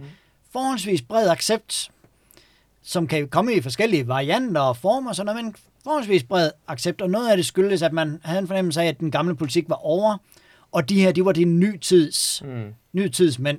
Øhm, og i forhold til den, altså, og sige til, hvis jeg ikke svarede på det spørgsmål, men i forhold til et andet del af, eller et andet spørgsmål der om, øh, om totalismen, om som sige, øh, øh, afføder, at naboen også bliver det, mm. øh, så, så, så var det jo helt klart en, en bekymring i perioden. Øh, og der var rigtig, rigtig mange mennesker, der var, øh, der var optaget af det om, og som var bekymrede for, og det betyder også, fordi det blev en krig, mm. øh, som jo er en helt særlig form for konkurrence, øh, hvad det nu det hedder, øh, om det var muligt at forblive et demokrati i konflikt med et ikke-demokrati. Fordi at der har altid været, øh, altså lige så langt tilbage, som nogen har reflekteret over demokratiet, så har der mm. været en fordom om, at demokratier er meget svage. De er meget dårlige til at forsvare sig selv. Ja. De vil gerne smide alt i udvalg og lave et kompromis, og du ja, ved, og og de er bare meget, meget dårlige til at forsvare sig altså, selv. grækerne, de gav da endda sådan generalerne magten, ikke? Der under, jo, jo, jo, men lige præcis, der, er, der er en ja. mega lang tradition for mm. at være sikker på, at lige snart der er optag til ballade, så gælder det om at få enten afviklet demokratiet eller suspenderet det. Ja. Det er i hvert fald, demokratiet er dårlige til at vinde krige. og det er klart, når man så stod over for, hvad der til synligheden så ud som en mega stærk øh, hvad det nu det er, øh, øh, ikke demokratisk øh, modstander, så var der en åbenlyst frygt for, at den eneste måde at vinde over den på, det var om siger, at give afkald på sin egen politiske yeah, identitet. Fire fire. Præcis, mm. ikke? Altså, øh, når man kæmper med ulve og bla bla bla, alle de der ting og sager. Øhm, og en af de mest berømte øh, tekster for det, som er værd at læse øh, i dag, er, øh, er øh, neoliberalisten Friedrich Hayek, som i 45 øh, udgiver bogen øh, Road to Serfdom, eller Vejen til Trældom, hvor det han er meget, meget, meget bekymret for, det er, at når øh, England og, og, og USA har vundet krigen, så vil de ikke glemme, at de vandt den ved hjælp af kollektivistiske. Nej. Han sætter så lighedstegn mellem kollektivistiske og så nogenlunde totalitaristiske træk, hvilket jeg sige at være en begrænsning, men de vil ikke glemme, at de ikke blev totalitære, men at de i hvert fald blev kollektivistiske. Mm. Altså, de øh, indrullerede, øh, hvad det nu det hedder, øh, industrien i øh, militærapparatet, de tvangsudskrev soldater, der var en masse ting, suspenderede en masse frihedsrettigheder, bla bla bla, øh, og det vil de ikke glemme. Så mm. de vil, selvom de vinder krigen mod totalitarisme, så vil totalitarismen genopstå, om mm. at sige, hos de sejrige øh, øh, magter. Øh, så du ved, så der er ligesom altså, to... vil den genopstå, eller vil den forblive fra krigen? Forblive, forblive er nok måske uh, et bedre øh, udtryk, men, men også forblive i den stand, at nu har man lært, hvordan man skal gøre det. Mm. man har lært, hvad der fungerede under krigen. Mm. Det vil vi også gøre i freden, og det vil sige også, at vi vil udvide det. Ja. Det vil blive den nye politikform. Det var det, han, øh, han er meget, øh, meget frygtede. Så er det ligesom ja, så er der ligesom to elementer. Det ene er, at man er nødt til at være totalitær for at vinde over en totalitær modstander. Mm. Øhm, det er den ene del, hvor man siger, at læren bliver nok, at det behøver man ikke. At mm. demokratiet kan faktisk vinde.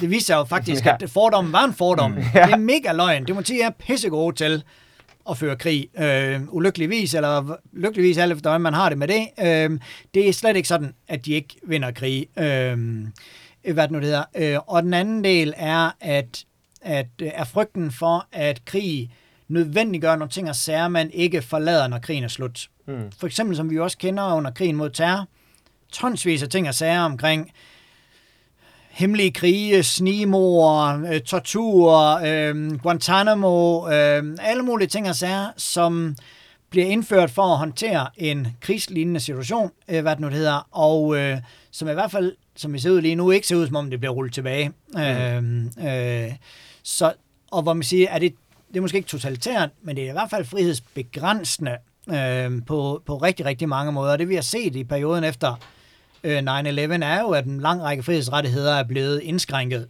og en lang række, hvad skal vi sige, meget håndfaste, for ikke at sige morderiske metoder er blevet rullet ud globalt set, som, øh, som den i dag droner rundt op mm. over på Yemens ørken og sådan mm. noget, ikke? Og, og dræber folk på en nærmest daglig basis. Øhm, hvor du ligesom ser, der er en demokrati, som har besluttet sig for at gøre nogle ting og sager, som det måske vil tænke, ah, det er godt nok lige på kanten af, hvad demokrati kan, ja, men ja. nu er sagen, som den er. Ikke? Altså, ja, og det er jo ikke os. Nej. Det er jo ikke os. Altså, det er jo dronerne. Det er jo dronerne, og det er Yemen. Ja, præcis. Altså, altså, hvad er, det er Yemen? Er det, er det en by i Rusland? ja, altså, det er klart selvfølgelig. Ja. Ting, der foregår uden for Europa eller uden for Vesten, har en tendens til ikke at følge lige så meget. Der skal et par hundrede mm. mennesker til at dø, før vi bekymrer ja. os lige så meget som ja. en, der dør Det er altså også svært, når der dagligt bliver dræbt 15 mennesker i et øh, selvmordsangreb i Bagdad. Altså, der kommer også et tidspunkt, hvor det er sådan, når igen i dag. Mm. Ja. det er klart, der, der er helt klart, der er jo der er et element af, at vi har en forestilling om, at der er nogle steder, der ligesom bare er Ja, lort. Ja. Lort. Og ja. voldelige og, og kollapset og sådan noget, og det betyder, at man klokker lidt ud. Men mm. altså, øh, men, men jeg tror også, der er et element af, at du ved, at nogle gange, okay, hvordan skal jeg sige det, uden at komme i, i endnu større problemer, end jeg nok allerede har øh, skabt for mig selv øh, i dag. Altså, der er også et element af, at vi nogle gange skal være opmærksom på, at demokrati er ikke lige med god. Nej. Mm-hmm. Altså, øh, det du ved, vi har, vi laver tit, og det er også noget af det, som ligger i vores debat her i dag, ikke? det er, at demokrati over for totalitarisme, det vi startede næsten med mm-hmm. den, ikke? Mm-hmm. Og jeg bruger den også selv, og insisterer på, at det er vigtigt, at vi skælden, og at, øh, hvad Mette Frederiksen nogen gør med nogle mink, er ikke det samme som, at vi lever i et totalitært øh, styre. Som sådan, der er en insisteren på, at det gør en forskel. Ja, og at den bagvedliggende præmis i det er på en eller anden måde, at det er den gode ting, ja, gør. Ikke? Altså, præcis. Det, at hun, I den grad, hun ikke er totalitær, er hun god. Ikke? Ja, lige præcis. Der, der ligger jo selvfølgelig, og det er der mm. også, der ligger mm. også en normativ præmis i, at demokrati bedre end totalitarisme. Mm. Men det, der kommer til at snige sig med ind, det er en anden øh, tanke, som er, at demokrati lige med god. Ja. Mm-hmm. Øh, og der har vi jo nok været dårlige til at forstå den ambivalens, eller den mulighed for, for vold, som ligger i at have demokratisk legitimitet. Altså, vi kan sende droner afsted i en uendelighed. Vi kan acceptere, at der stadigvæk er mennesker på Guantanamo og alle mulige andre skjulte fængsler rundt omkring i kloden, som Danmark også har bidraget til og, øh, og, øh, øh, og hvad det nu der, sende folk til. Vi kan acceptere, at der tilflyder vores øh, efterretningssystemer tortur fra egyptiske fængsler, og du ved, vi kan acceptere, at tonsvis af mennesker dør i, øh, i Middelhavet, øh, hvad det nu det hedder, hver eneste år, øh, efter at have oplevet fuldstændig ubeskrivelige ting i, i at vandre op igennem, hvad det nu hedder, Nordafrika. Øh, så, så vi kan acceptere en meget, meget høj grad af øh, voldelighed, mm. fordi at vi har den her demokratiske præmis, ja, som gør, at, at det ikke er vores skyld, det er ikke mm. os, det hører ikke vores styre til. Nej. Vi gør det, når vi er medskyldige i det, men det lander på en eller anden måde ikke hos os. Mm. Ja, og der, der er også en ting at sige, som jo ikke har nødvendigvis har noget med temaet i dag at gøre, men som er, som er interessant i, hvad det er for en immunisering, mm-hmm. moralsk immunisering, der kommer af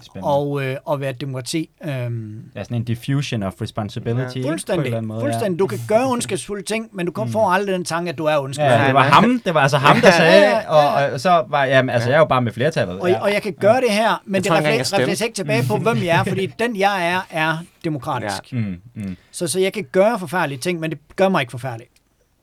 Helt sikkert. Men det er fordi, jeg kommer til at tænke på, når vi snakker om det her. Hvis nu vi så vender den om, okay, vi siger, der er den her øh, normative øh, præmis i, at demokrati lige med godt, men den anden præmis er vel også totalitarisme lige med dårligt. Åh, oh, jeg frygter, du vil... Ja, øh, ja, ja. ja. Så ja, øh, hvad hedder det? Høre, her, her, sagde, her kommer Mikkel Tobes forsvar ja. for uh, totalitarisme. Ja, lige præcis. Ja, ja. ja. Åh, oh, shit. Um...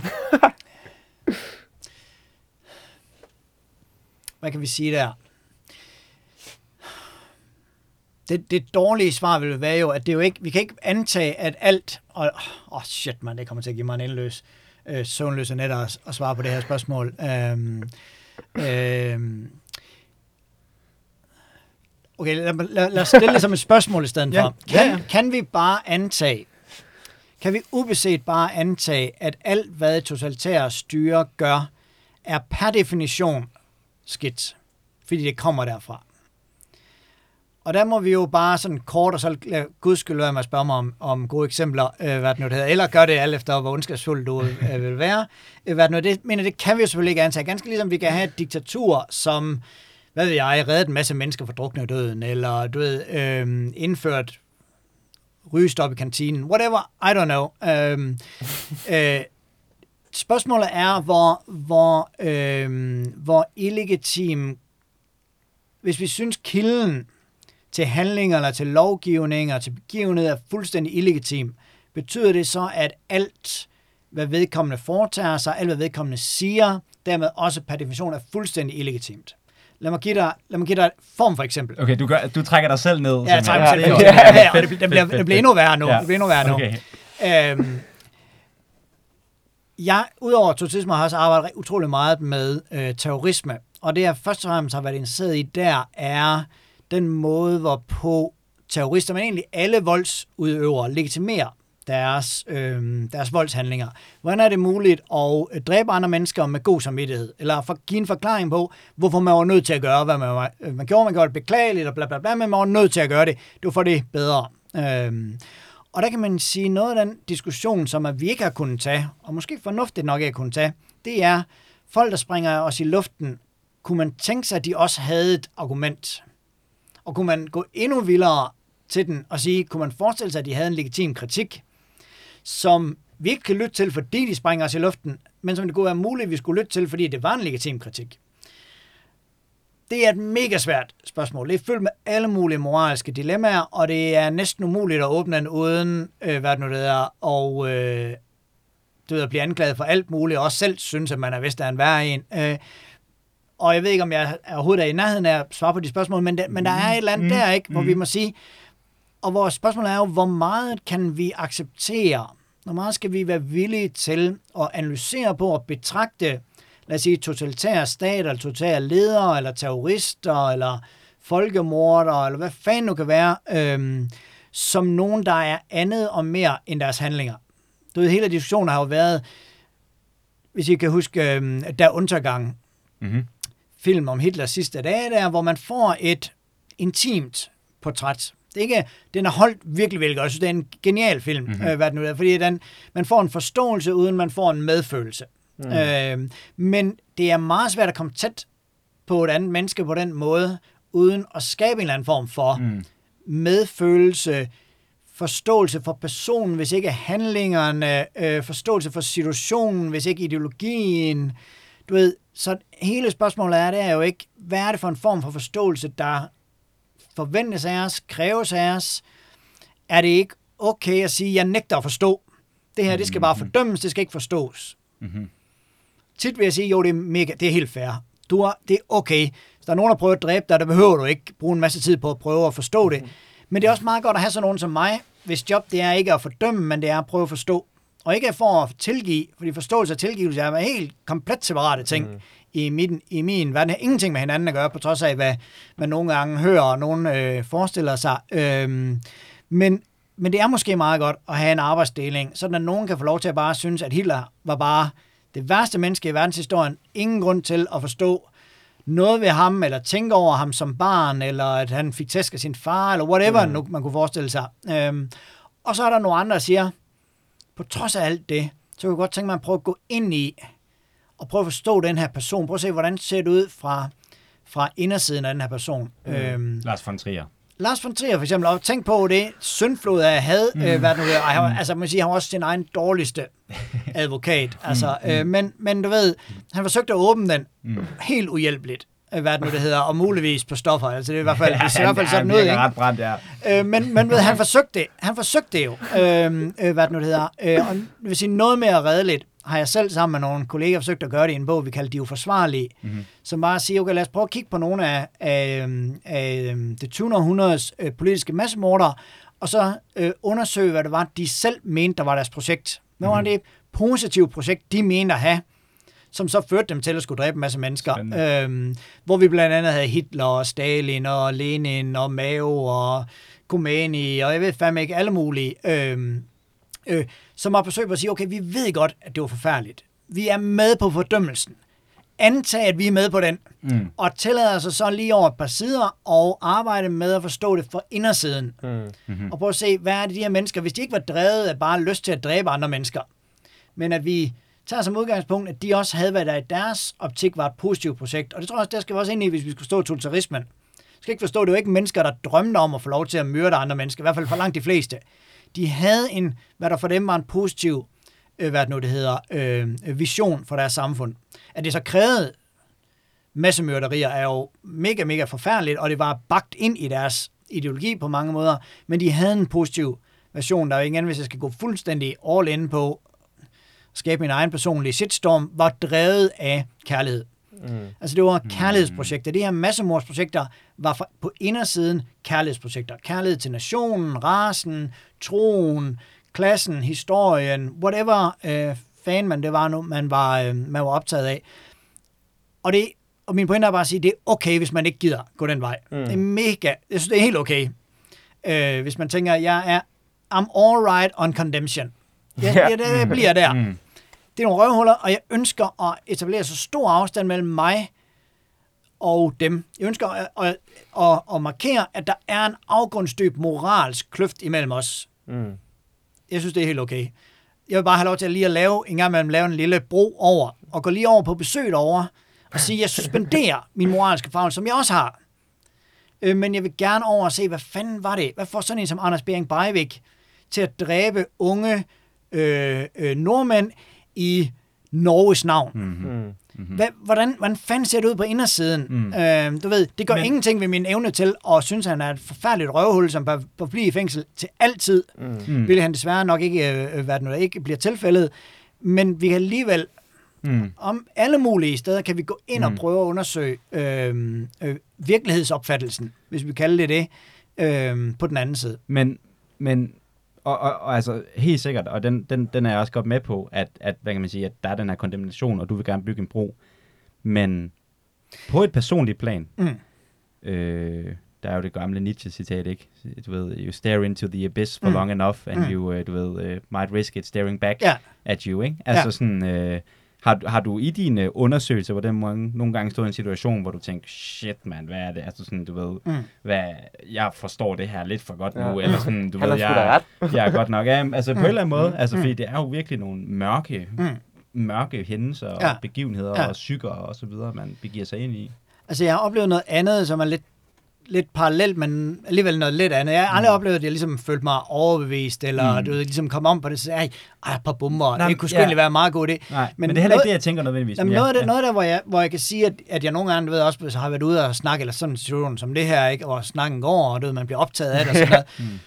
hvor jeg lige pludselig oplever mig selv blive så fascineret af argumentationen, at jeg, om sige, og så fascineret af de personer, og de tekster, at jeg om at sige, overhovedet ikke er opmærksom på eller tematiserer offrene. Du siger, jeg bliver så optaget, og kæft, det er et godt argument, det her. Altså, eller det her, det så spiller sammen med den, den der argumentationsform, og det kommer her, hvor du, og det som bliver sådan fuldstændig optaget af forklaringsmåden, og af, af, at jeg er dykket ned i den her, jeg forstår den her tankegang, og jeg kan se, hvor det kommer fra, og jeg kan forklare, hvad der er i færre og sådan noget, at jeg bliver så optaget af de personer, og, og den tankegang, at hvad skal vi sige, deres handlinger fortoner sig lidt. Mm-hmm. Og det, det bliver ikke mit tema. Mm-hmm. Jeg har mhm. stået uh, mange en gang i en eller anden forsamlingshus og udbredt mig om de her ting og sager, og så overhovedet ikke været optaget af, du ved, den, den praktiske dimension af det. Mm. Og der mener jeg, der har jeg nogle gange oplevet både spørgsmål, jeg har fået, fordi at andre mennesker har det på en anden måde, og, og du ved, øh, og har været lidt sådan forfærdet over, at jeg bare var så begejstret for at snakke mm. om de her mm. ting, så jeg har også oplevet hos mig selv sådan en, hvad er egentlig, hvad er egentlig det moralske i det? Du mm. ved, hvad, hvad er det moralske i at være så optaget af, af de her larger than life dæmoniske figurer, mm-hmm. mm. som også er en, du ved, det er også en fascination, ikke? Mm-hmm. De dæmoniske, sataniske, kæmpestore, den ondeste mand i verden, og alt, du ved, der er sådan en, mega fascination, Hannibal Lecter-agtig øh, mm. fascination i det, ikke? som gør, at man overhovedet ikke bliver opmærksom på dem, der bliver et, altså, eller bliver dræbt. Øh, de forsvinder bare, de er bare ikke personer. Men det, der står tilbage, det er den her mm, massemorder. Karakter. Ja, lige præcis. Mm. Kæmpe karakter, som, mm. som, som skaber en uheldig moralsk øh, differentiering, øh, hvor man godt nok er forarvet, men forarvet og fascineret, og desinteresseret i offrene. Mm-hmm. Det er det, der er en uheldig øh, dynamik mm. der, som jeg må indrømme, jeg nogle gange har, har øh, lad os sige, jeg har stusset over den, eller blevet opmærksom på den hos mig selv, øh, som en arbejdsrisiko i det arbejde, jeg gør. Men, men altså for nu også lidt at, at redde mig selv lidt, så en af grundene til, at det aldrig rigtig sker, aldrig rigtig bliver for alvor, bliver suget ind der, hvor, hvor mørket ligesom stiger tilbage, det er, at, og måske også derfor, jeg ikke arbejder med voldslegitimering så meget længere, det er, at det er forholdsvis, åh oh, fuck, øh, nu går det også galt, banalt. Mm. Mm. Eller rettere på den måde, det, du ved, det er de samme ja, ja, ja. 4-5 argumenter, de alle sammen bruger. Ja. Hvis det er helt vildt, så er det samme 4-5 argumenter, George Bush og Osama Bin Laden brugt til at retfærdiggøre og, og øh, kaste bomber efter hinanden. Øhm, og det er de samme argumenter, du ved, øh, Anders Bering Breivik og øh, Osama Bin Laden og Mao, og du ved, hele slængen, når man går ned i det og kigger på, skræller lidt af konteksten og det specifikke, så er det de samme argumenter. Og det gør også, at du ved, det er mere en kedsommelighed, end det er begejstring, øh, der er ligesom, det er mere okay, så vi okay, de lever også op til det, og det er også en af eksemplerne på det, end det er sådan, at man bliver suget ind i en kæmpe stor, spændende tankegang, der må man bare at folk, der mm. bruger meget tid på at myrde andre mennesker, de har ikke brugt meget tid på at tænke over, hvad det er, de mm. skriver gen, øh, generelt set. Mm. Det er sjældent stor litteratur, øh, øh, men det har jo kun tjent et formål, fordi det har været med til at overvise andre mennesker, mm. tilhører, tilskuere, om at der er et projekt, og også en selv om, at der er et projekt. Øh, så undskyld, at du ikke svarer på det spørgsmål, men Nej, bare sige, at, at, at det er også en form for litteratur, der gør, at man sjældent, du bliver ikke suget ind nej, nej. på samme måde, som man kunne blive suget ind i en, i en du ved, en af mine yndlingsserier er Dexter, hvis I kender den, mm. om, om en uh, morder, som en etisk masse morder, mm. hvad jeg nu vil jeg kalde dem. Og du ved, der bliver man suget man er mega meget på hans side. Mm. Øh, er det moralsk problematisk? Ja, det er det sgu da nok. Altså, det er underholdning. Underholdning quasi moralsk problematisk. Mm. Mm. Men det er, ikke der, man, det er ikke der, jeg er, når jeg sidder og læser en eller anden pamflet, der forklarer, hvorfor det var rigtigt at dræbe en mm. skole med børn. Du ved, det er ikke der, det er ikke der, jeg bliver suget ind. Mm. Men jeg tænker også, du, altså, der, der er noget spændende i, man ved jo, når man læser en Osama Bin Laden-tekst, mm. eller en mm. ja, Khomeini-tekst, mm. eller at de er onde, mm. eller hvad man ja, skal sige. Ja. Men hvis du læser det med et historieløst perspektiv, ja. eller hvad man kan sige, ja. tror du så, du vil kunne blive opslugt af det? Nej, igen ikke, fordi, fordi det altid er ringe litteratur. Det er skrevet, ikke? Altså, ja. det, det, det, det er bare ikke... Det, det, og hvilket egentlig er på en måde bizarre, fordi det er jo designet til at ophisse og overbevise. Mm. Men, øh, men jeg tror, det som jeg bliver opmærksom på, på grund af den måde, jeg læser det på, jeg læser det ikke, det er ikke en pamflet, der bliver stukket i min hånd mm. på gaden øh, øh, i en eller anden du ved, mellemøstlig bazar, mm. eller på, øh, på, i 1930'ernes Berlin, eller et eller andet. Altså, jeg sidder ved mit skrivebord, øh, hvad det nu det hedder, og, øh, og læser den, øh, og det jeg kigger efter, det er, hvordan, du ved, argumentationsstrukturen ja. og argumenterne fungerer. Øh, så, så der er, jeg bliver ikke suget ind på den måde. Øh, øh, øh, det, det, den litteratur kan, dels kan den ikke rigtig det for mig. Nej. Jeg skal heller ikke overbevise af det. Det er ikke, det er ikke derfor, jeg læser den du ved, jeg har så meget analytiske briller på, øh, at, at det ikke, det fanger mig ikke ind på den måde. Men jeg kan godt, måske, nogle gange kan jeg godt blive se, hvorfor at folk, der læser den på en anden måde, i en anden historisk sammenhæng, eller som lever i et andet samfund, eller har en anden livssituation end mig selv, kan finde noget overbevisende i det her. Mm. Jeg kan godt se, hvordan der kan være, blive talt til en, en situation, der er en anden end mig. Jeg lever også altså det mest fucking privilegeret, sikre liv i verden. Altså hvis jeg skulle blive øh, fascineret af en eller anden form for terroristisk eller totalitær ideologi, det vil være helt tosset. Altså, det vil udfordre alt, som, øh, som ligesom øh, sikrer mit gode liv. Altså, mm. så der er ingen appel.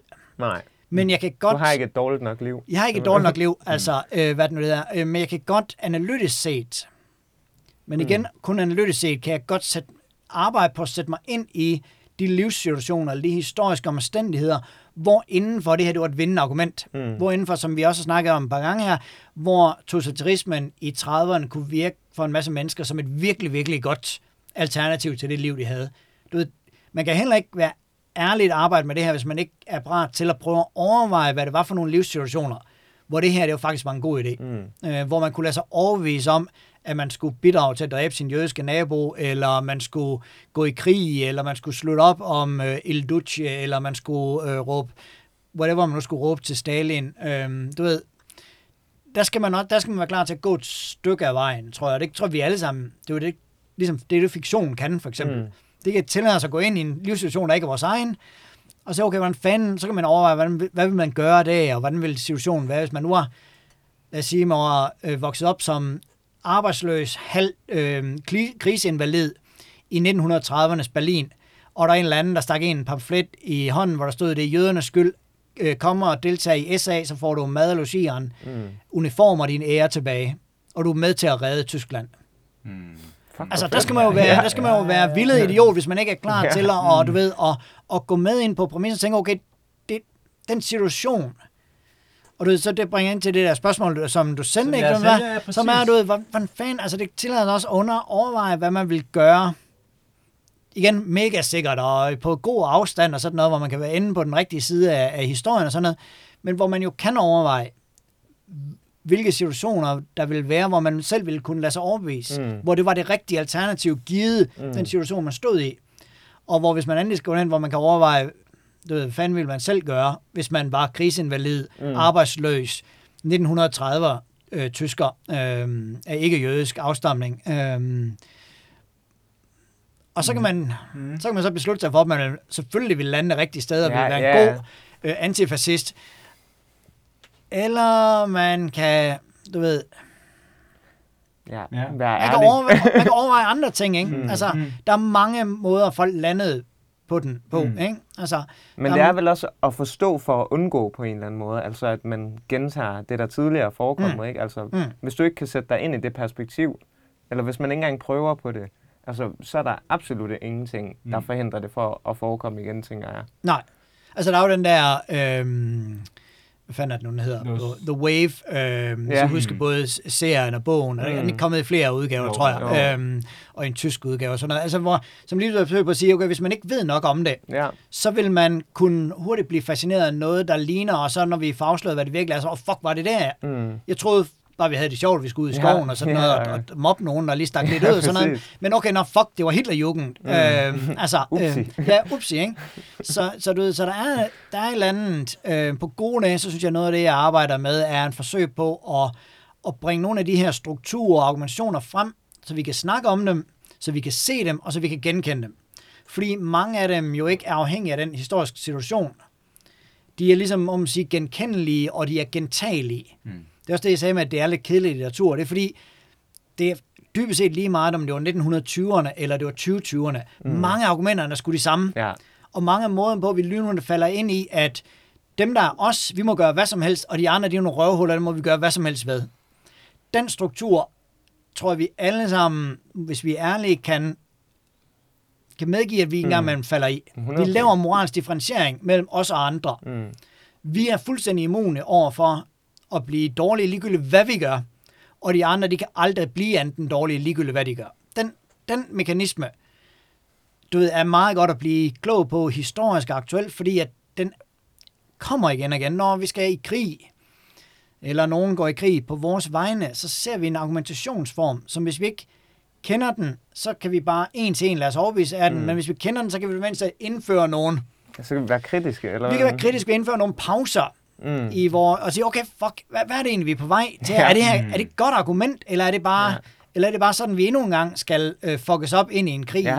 øh, du ved, i, igen på gode dage, tænker jeg, at der er en eller anden form for, så man næsten ikke bruge vaccination, så øh, begrebet mm. i dag, men der er en eller anden form for vaccination i det givet at vi alligevel gør det hele tiden. Altså, mm. øh, igen, når jeg er ude og snakke om det her, så er det jo, øh, om hvordan man argumenterer, hvordan, man laver moralsk, øh, hvad det nu det hedder, øh, differentiering, og hvordan man, øh, du ved, hvordan var holocaust muligt, og bla bla bla, sådan, og så er det noget af det, der er jo sigende, der er der altid en eller anden, der siger noget i retning af, jamen det er ikke også det samme, som vi ser i dag.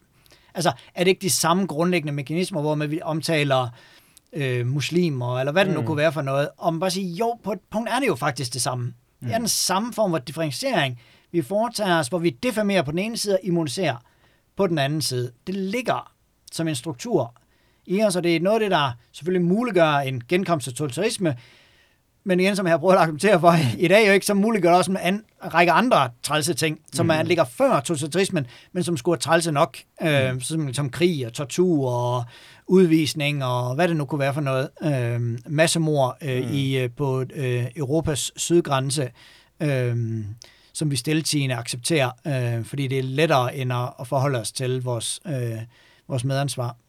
Mm. Men, øh, men for lige at, at binde på det nu, du berørte det lige hurtigt før, ikke? Med, med, med hvordan du selv vil agere, fordi det var jo et ja, spørgsmål. Ja, og ja, du, jeg prøvet at komme forbi ja, det. Ja, jeg ved det godt, ja, og, og vi, kan, vi kan sagtens snakke om, hvordan, du slipper ikke.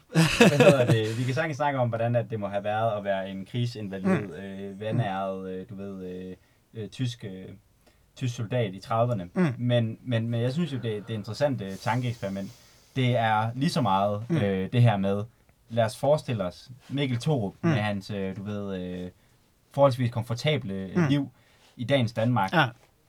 Og så kommer det totalitaristiske. Ja. Paludan kommer til magten, du ja. ved, og du ved, der er, vi har oprettet et eller andet form for mærkelig øh, sikkerhedspoliti og sådan noget. Ja. Hvordan tror du, du vil, øh, altså føler du dig immuniseret over for det? Jeg føler mig immuniseret over for at blive en true believer. Mm. Men jeg tror ikke, der er nogen, der du ved, med fuld ærlighed kan sige, at de vil stille sig i opposition. Altså jeg mener, det er ikke, det er ikke et spørgsmål ikke kun at være fuldstændig mm. enig eller i total opposition. Langt de fleste mennesker vil finde en form for øhm, øh, naboskaber, lige vil sige. De vil finde en måde at tilpasse sig på. Altså det er jo også en af, af lærerne, også en af de ting, der muliggør totalitarismen. Det er ikke, at, at alle bliver begejstret og slutte op, men det er, langt de fleste lærer at leve med det. Mm, de, de går, ja, de går lidt med, eller de lader i hvert fald med, med at gå i opposition, de går måske i indre eksil.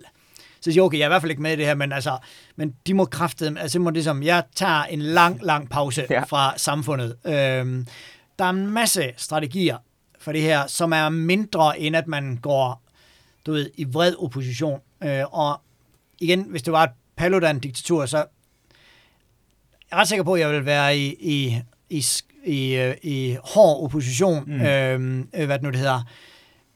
Men jeg kan ikke ærligt sige, at jeg vil være i heroisk selvmorderisk, martyrium-agtig opposition, mm. hvis det var der, vi var. Mm. Øhm, så, vil jeg, så må vi jo bare sige, at vi jo også installeret på en sådan måde, at vi vil finde alle mulige forklaringer på, hvorfor det moralsk rigtige det vil være at lade være med at være det. Fordi at, du ved, vi må finde bedre tidspunkt, en, en mere effektiv måde. Mm. Man skal også, øh, du ved, passe på sine børn og sin familie og lokalsamfund. Whatever, du ved, der er masser af måder mm. på. Man kan lave små moralske kompromiser, mm. som ikke koster meget hver af dem. Øh, du ved, men den daglige akkumulation af dem gør alligevel, at man du ved, ikke er medløber, men alligevel er medskyldig. Mm. Mm. Eller, du ved, inaktivitet bliver en form for støtte, og du ved, du ja. ved, jeg, jeg prøver at svare så mm. abstrakt som muligt, for ikke at svare så... Og det der, det kunne så... være super interessant. Altså, det synes jeg virkelig kunne være interessant at lave. Jeg ved ikke, om du har lavet sådan et uh, studie, eller mm. altså, af præcis alle de her, du ved, små uh, ja. rationaliseringer. Ja. Altså, det kunne jeg da sagtens forestille mig, at man kunne finde en masse øh, dagbog fra Tyskland, du ved, 30, hvor folk de sidder og ja. retfærdiggør ja. deres stilltigende accept klart. af det totalitære øh, samfunds udvikling. Ja, så når det er færdigt, så erklærer alle sig jo i, mm. at have været i stærk øh, indre ja. eksil. Øh, hvad det nu det Ja, ja, lige præcis. Ja, ja, altså, du, der jeg er... føler fandme også, at alle har bedsteforældre, der har været modstandsmænd. altså sådan, det kan jo ikke passe. Nej, nej, nej, nej, nej. nej, det kan ikke passe. Og langt de fleste fandt jo også en måde, også fordi det er jo også fuldstændig legitimt. Det er jo også fair at være modstandskæmper er en ekstrem ting. Mm. Det er en ekstrem ting at udsætte sig selv og sin familie for, øh, hvad det nu det er. Og det er også et moralsk tilladeligt valg at sige, at i en ekstrem situation, der gør man alt, hvad man kan for at beskytte en hverdag og en familie mm. og et liv og sådan nogle ting. Altså, du ved, der, kan vi, der skal vi også huske, at vi, vi taler fra et du ved, et eksperimentelt sted her, mm, altså mm. hvor vi, det er frit, vi kan lege med alle muligheder, kan, fordi vi ikke skal udleve dem.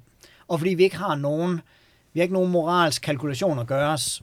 Og hvis man vælger det, så vælger man også at udsætte sig selv og sin familie for en ekstrem fare, som de måske ja. ikke har bedt om, øh, hvad det nu det hedder. Øh, så der er en masse moralske ambivalenser i, i det der, hvor det igen også, du ved, hvis man skal våge sig ud i et farligt sted, hvor vi ikke bare kan sige, modstandsfolk lige med god, alle andre lige med mm. skidt. Mm. Der er et meget, meget, meget gråt areal mm. derimellem, øh, og i alle mulige variationer der, øh, hvor man kan lande det rigtige sted. Øh, også fordi, du ved, når man står i et totalitært, lad os sige, Danmark, vi var besat i øh, fem år, fire-fem år, ikke? Altså, øh, Sovjet-Rusland eksisterede i 70 år. Det er det med lang tid at være i hård opposition. Vigtigst af alt, du ved ikke, hvornår det slutter. Du ja. ved ikke, om det slutter. Mm. Så, så du ved, der er mange muligheder, der ser overskuelige ud, fordi vi ved, at det var et par år. Ja. Mm. Nå, kunne du ikke have levet to år i Sverige, eller, eller under jorden, eller andet? Jo, men man helvede kunne vide, at det var ja, så kort tid. Altså, hvem vidste, at det ikke var de næste 50 år, eller mm. endnu længere? Altså, there's no way of knowing, når man står midt i det. Øhm, så ja, jeg har virkelig gjort alt, hvad jeg kan, for jeg kan svare på, hvad jeg selv vil lande, ikke? Altså, fordi, du ved, det er bare, det er bare fri leg, ikke? Mm. Øh, mm. Øh, men, men jeg synes bare, det er vigtigt også at lægge, at lægge mærke til, at, at, at den, den moralske kalkulation om, hvad man skal gøre, ikke er så åbenløs. Mm. Øh, det er faktisk ikke sikkert, at det bedste at gøre, når man lever i et totalitært styre, det er at gå på gaden og erklære sin, øh, sin, øh, sin stærke opposition. Og man vil jo også mega meget skal hylde dem i Hongkong lige nu, og i Hvide mm. Rusland og i Myanmar, som i, Rusland. den grad, Rusland, som i den grad sætter deres liv på spil, ikke? For at erklære deres opposition, måske ikke et totalitært styre, men så dog i hvert fald et diktatur, øh, hvad det nu hedder. Øh, så det er jo også mennesker, som vi meget, meget, meget nødt vil undvære. Men det er vi også nødt til at erkende, at langt de fleste mennesker i Rusland går jo ikke på gaden. Altså, mm. øh, og det er ikke fordi, de støtter Putin, men de går bare ikke på gaden. Øh, så, og er det så, er de der med så moralsk fordømte, der vil, der vil jeg er meget nødt derhen, mm. i hvert fald. Mm. Øh, og men jeg er så fuld af beundring over for eksempel øh, du ved, paraply-demonstranterne i Hongkong, eller lige nu i Myanmar, hvor de i den grad risikerer livet for at gå imod militær øh, juntagen. Øh, men og, har vi et moralsk ansvar for, altså vi sidder jo herhjemme ja. i sikkerhed, ja. har vi et moralsk ansvar for at hjælpe de personer, der så går på gaden i Hongkong og Myanmar og Rusland? Jeg synes, vi har, vi har et ansvar for at give dem den hjælp, de beder om. Mm. Forstået på den måde, at det er også en farlig, en farlig situation, og det er ikke, det er ikke en undskyldning for, du må, du må ikke høre det, jeg siger noget som en undskyldning for ikke at, at hjælpe, øh, men det er i, i de situationer også farligt at gribe ind i en konflikt og blande sig i en konflikt, man ikke kender, givet at hvis man gør det, så giver man også styret den bedste begrundelse for, at det er orkestreret udefra. Mm. Så det er også, så på mange måder så er det at sige, at sige, okay, hvad har I brug for, så skal vi nok give jer det. Ja. Men, men I skal bede om det. Ja, I, det ved, I, ved, I er on the ground, I ved, hvad I har brug for, I ved, hvad der vil virke, I ved, hvad der vil være en farlig gave mm. at modtage. At du ved, hvad ved jeg, en pakke med støtte, et eller andet, whatever, og så har, så dagen efter er der en pressekonference, ja. hvor militæret viser, prøv at se her, de er udelukkende støttet af udenlandske agenter, mm. formodentlig CIA, eller hvad fanden man nu finder på, ikke? Øhm, og så er man lige pludselig blevet vendt om til en brik i et andet spil. Øhm, så jeg synes selvfølgelig, altså vi har, vi har en moralsk forpligtelse til at støtte dem, vi har en moralsk forpligtelse til at tage imod dem, når de øh, stikker af, øh, mm. hvad det nu det hedder, og vi har en jeg skulle lige til at bande, en forpligtelse til at møde dem, hvis man er udenrigsminister, øh, hvad det nu det hedder, ja. og ikke stikke af, når, når de kommer op af, øh, af Christiansborg-trappen, øh, hvad det nu det hedder. Øh, vi har en moralsk forpligtelse til at vise, at vi har deres ryg mm. på den måde, vi kan give den afstand, øh, hvad det nu det hedder, vi, øh, vi lever i øh, mm. i forhold til dem. Øh, men igen, jeg synes, det er meget vigtigt, at vi ikke gør os selv til hovedaktør ja. i det, hverken i forhold til en moralsk forpligtelse, eller heller ikke i forhold til handlingen. Det skal, ja, komme, det skal ikke være vores kamp. Det, skal det er ikke, det er ikke vores kamp, men vi kan være solidariske mm. med den kamp, og vi mener, at vi har en forpligtelse til at være solidariske. Øhm, øh, men, men solidariteten kan komme i mange former. Øhm, og nogle gange du ved, er bizart nok den bedste solidaritet at, at vente en lille bitte smule. Øhm, mm. Altså vi så det for eksempel i Ukraine, øh, hvis I kan huske tilbage der, ikke? altså en meget, meget massiv støtte, der kom fra alle mulige steder, som blev om man siger, flippet om til et, et øh, bevis på, hvordan at, øh, at oprøret mod den øh, øh, Rusland-venlige øh, præsident var øh, orkestreret udefra. Mm. Super uheldig. Øh, og det kan man selvfølgelig ikke styre, men super uheldig udvikling der, øh, som nok reelt set skabte en meget farlig situation mm. for mange af de her aktivister. Øh. Hmm. Hvad hedder det? Vi er ved at bevæge os op, og vi er jo i samme situation, som vi er, vil jeg sige i hvert fald, det ved jeg ikke, om du er enig i, men nu er vi snakket snart sammen i en time og 40 minutter, Hold Mikkel, så, ja. øh, og, og igen, man sidder jo med oplevelsen af, at vi bare kunne blive ved, ja. synes jeg. Øh, men, men, men, vi gør det bare en anden gang. Men vi så, gør, kan, ja, så, ja. så kan vi vende tilbage og mm. se, hvor meget der er blevet sandt, mm. og hvor meget der ja. er... ja, ja, ja, ja. Så står du til ansvar. Ja, ja, ja. I gør også, vi gør også, vil jeg sige. Ja, ja. Hvis vi ikke alle sammen har mikrochips. Ja, ja, lige præcis. Ja, og alle sammen siger, at Mark Zuckerberg har jo mm. faktisk ret. Men jeg, jeg har lyst til at stille dig et aller, aller sidste spørgsmål. Yes. Og det handler om fremtiden. Mm. Du sagde lidt selv før, at øh, du er egentlig generelt pessimist. Ja. Men hvad, hvad, altså, hvad, hvordan forholder du dig til det? Altså, er, er du Hvor, hvor, hvad for en lejr placerer du dig i med i forhold til fremtiden? Er du pessimist eller optimist? Eller?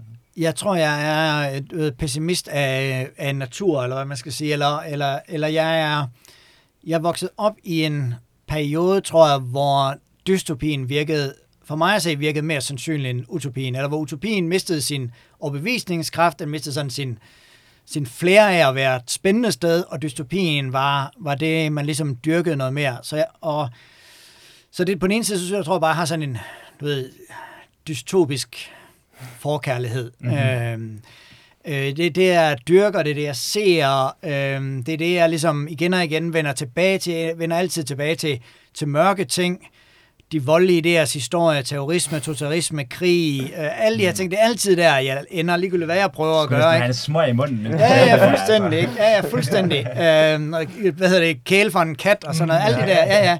Men altså, jeg synes også bare, du ved, når jeg så også kigger på verden, så vil jeg også sige, og igen, er det, er det fordi, at jeg du ved, restløst og rationelt kigger på verden, eller fordi, at jeg kigger efter, hvad jeg forventer at finde, så synes jeg, at der er nogle meget, meget, meget bekymrende udviklinger i gang, som, som samlet set gør mig mistroisk over for fremtidens øh, øh, muligheder. Øh, ulighed, big tech, klima. Du ved, vi har slet ikke snakket om muligheden for indførelsen af et klimadiktatur øh, på national eller mm. global plan.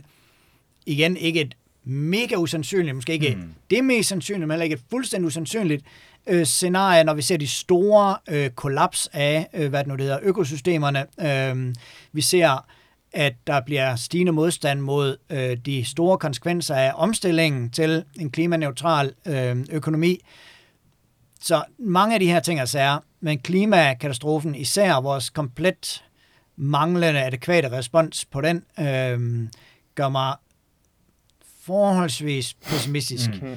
Du ved, jeg bliver optimistisk i øjeblikket, hvor nogen tænker, okay, det er ikke så galt, så når vi er også i gang med ting og sager. Og så kommer jeg for vare til at kigge lidt, eller snakke med nogen og sådan noget, og finde ud af, at det er faktisk endnu værre, end jeg troede. øhm, eller også er det bare det, jeg hører. Ja. Det, alt det, de siger, jeg hører den ene ting, hvor de siger, lige præcis det der, det går altså ikke så godt. Affald i havene, uh, not so good. Mm. Altså, og så, okay, shit man, we mm. are fucked. øhm, så, så jo, der er jeg nok meget med. Ja, det eneste sted i forhold til vores snak her, jeg ikke er, det er, for at vende tilbage til den, det er, jeg ser ikke, i hvert fald ikke i vores del af verden, og egentlig heller ikke generelt set, når jeg kigger ud over øh, kloden, så ser jeg ikke totalitarismen som den, du ved, den er ikke på min top 10 over ting, og sager, jeg frygter. Øhm, det betyder mm. måske bare, at jeg har utrolig mange ting, jeg frygter. men, men, den, men den, er ikke, den er ikke på min liste over ting, som ligesom holder mig vågen øh, om natten. Øh, eller, det er der ikke noget, der gør, men, men, øh, men ting og sager, der, som jeg tænker, er sandsynlige, uheldige eller forfærdelige øh, fremtidsscenarier. Hvilket ikke gør det uinteressant at snakke om, mm. hvilket de her små to timer jo har vist, øh, hvad det nu er, hverken historisk eller aktuelt at arbejde med. Det er bare ikke der, jeg tror, faren kommer fra. Okay, jamen helt sikkert øh, et virkelig opløftende svar. Det, man plejer altid at gerne stille sådan et spørgsmål for ligesom lige at lige til sidst, men der fik vi så bare kørt fuldstændig ud over øh, grøften. Hvad hedder det? Jeg har ikke flere spørgsmål, men øh, har du, sidder du, brænder du ind med noget? Brænder du ind med noget? Er der... Jeg har et spørgsmål, ja. mm-hmm. og det har faktisk intet at gøre med noget af det, som vi har snakket om i dag, men øh, lige nu er vi ligesom med det her program i gang med at finde ud af, hvad navnet skal være. Ah. Og øh, Ja, jeg ved mm. ikke. Har du et godt programnavn? Uh. Øh, øh, øh, øh, har jeg det? Og måske har vi også en liste, hvor du kan få lov ja. til at vælge mellem, hvis Jeg er du... sjældent meget kreativ på sådan noget der. Uh...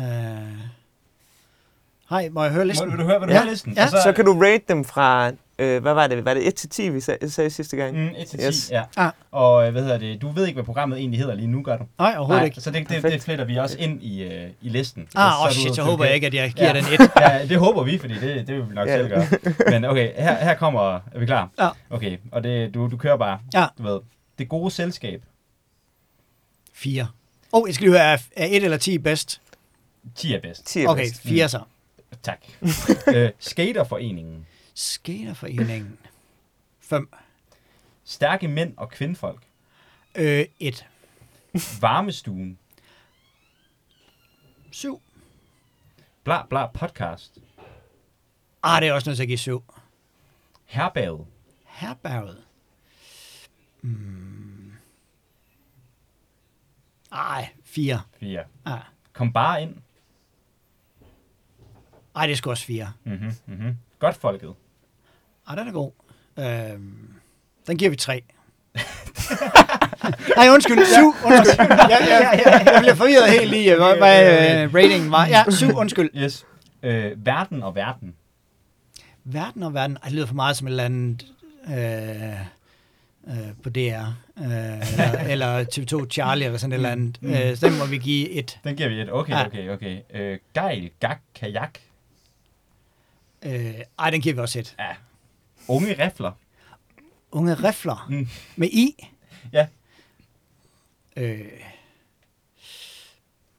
lad os give den 6.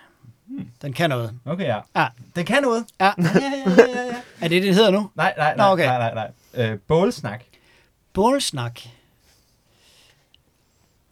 Ej, det er for meget sådan et, et haveprogram, eller hvad hedder de der to tosser, der render rundt og, og skyder Nej, dyr? nej, ja, lige nej. præcis. Ja, ja, ja, ja. ja. Ej, den giver vi et. Det kan vi et. Okay, ja. Jamen, det var, det var faktisk listen. Okay. Hvad hedder vi? Vi hedder Bla Bla Podcast. Ah, godt. Ja. Gav jeg det ikke den et okay? Jo, det Jo, den var, godt. den var på en syver. Mm. Åh, det er godt. Hva, men okay, men hvis bare lige, altså, kan vi, altså, nu har du hørt listen. Ja. Er Ja. du blevet inspireret til noget, du tænker, det kunne hedde?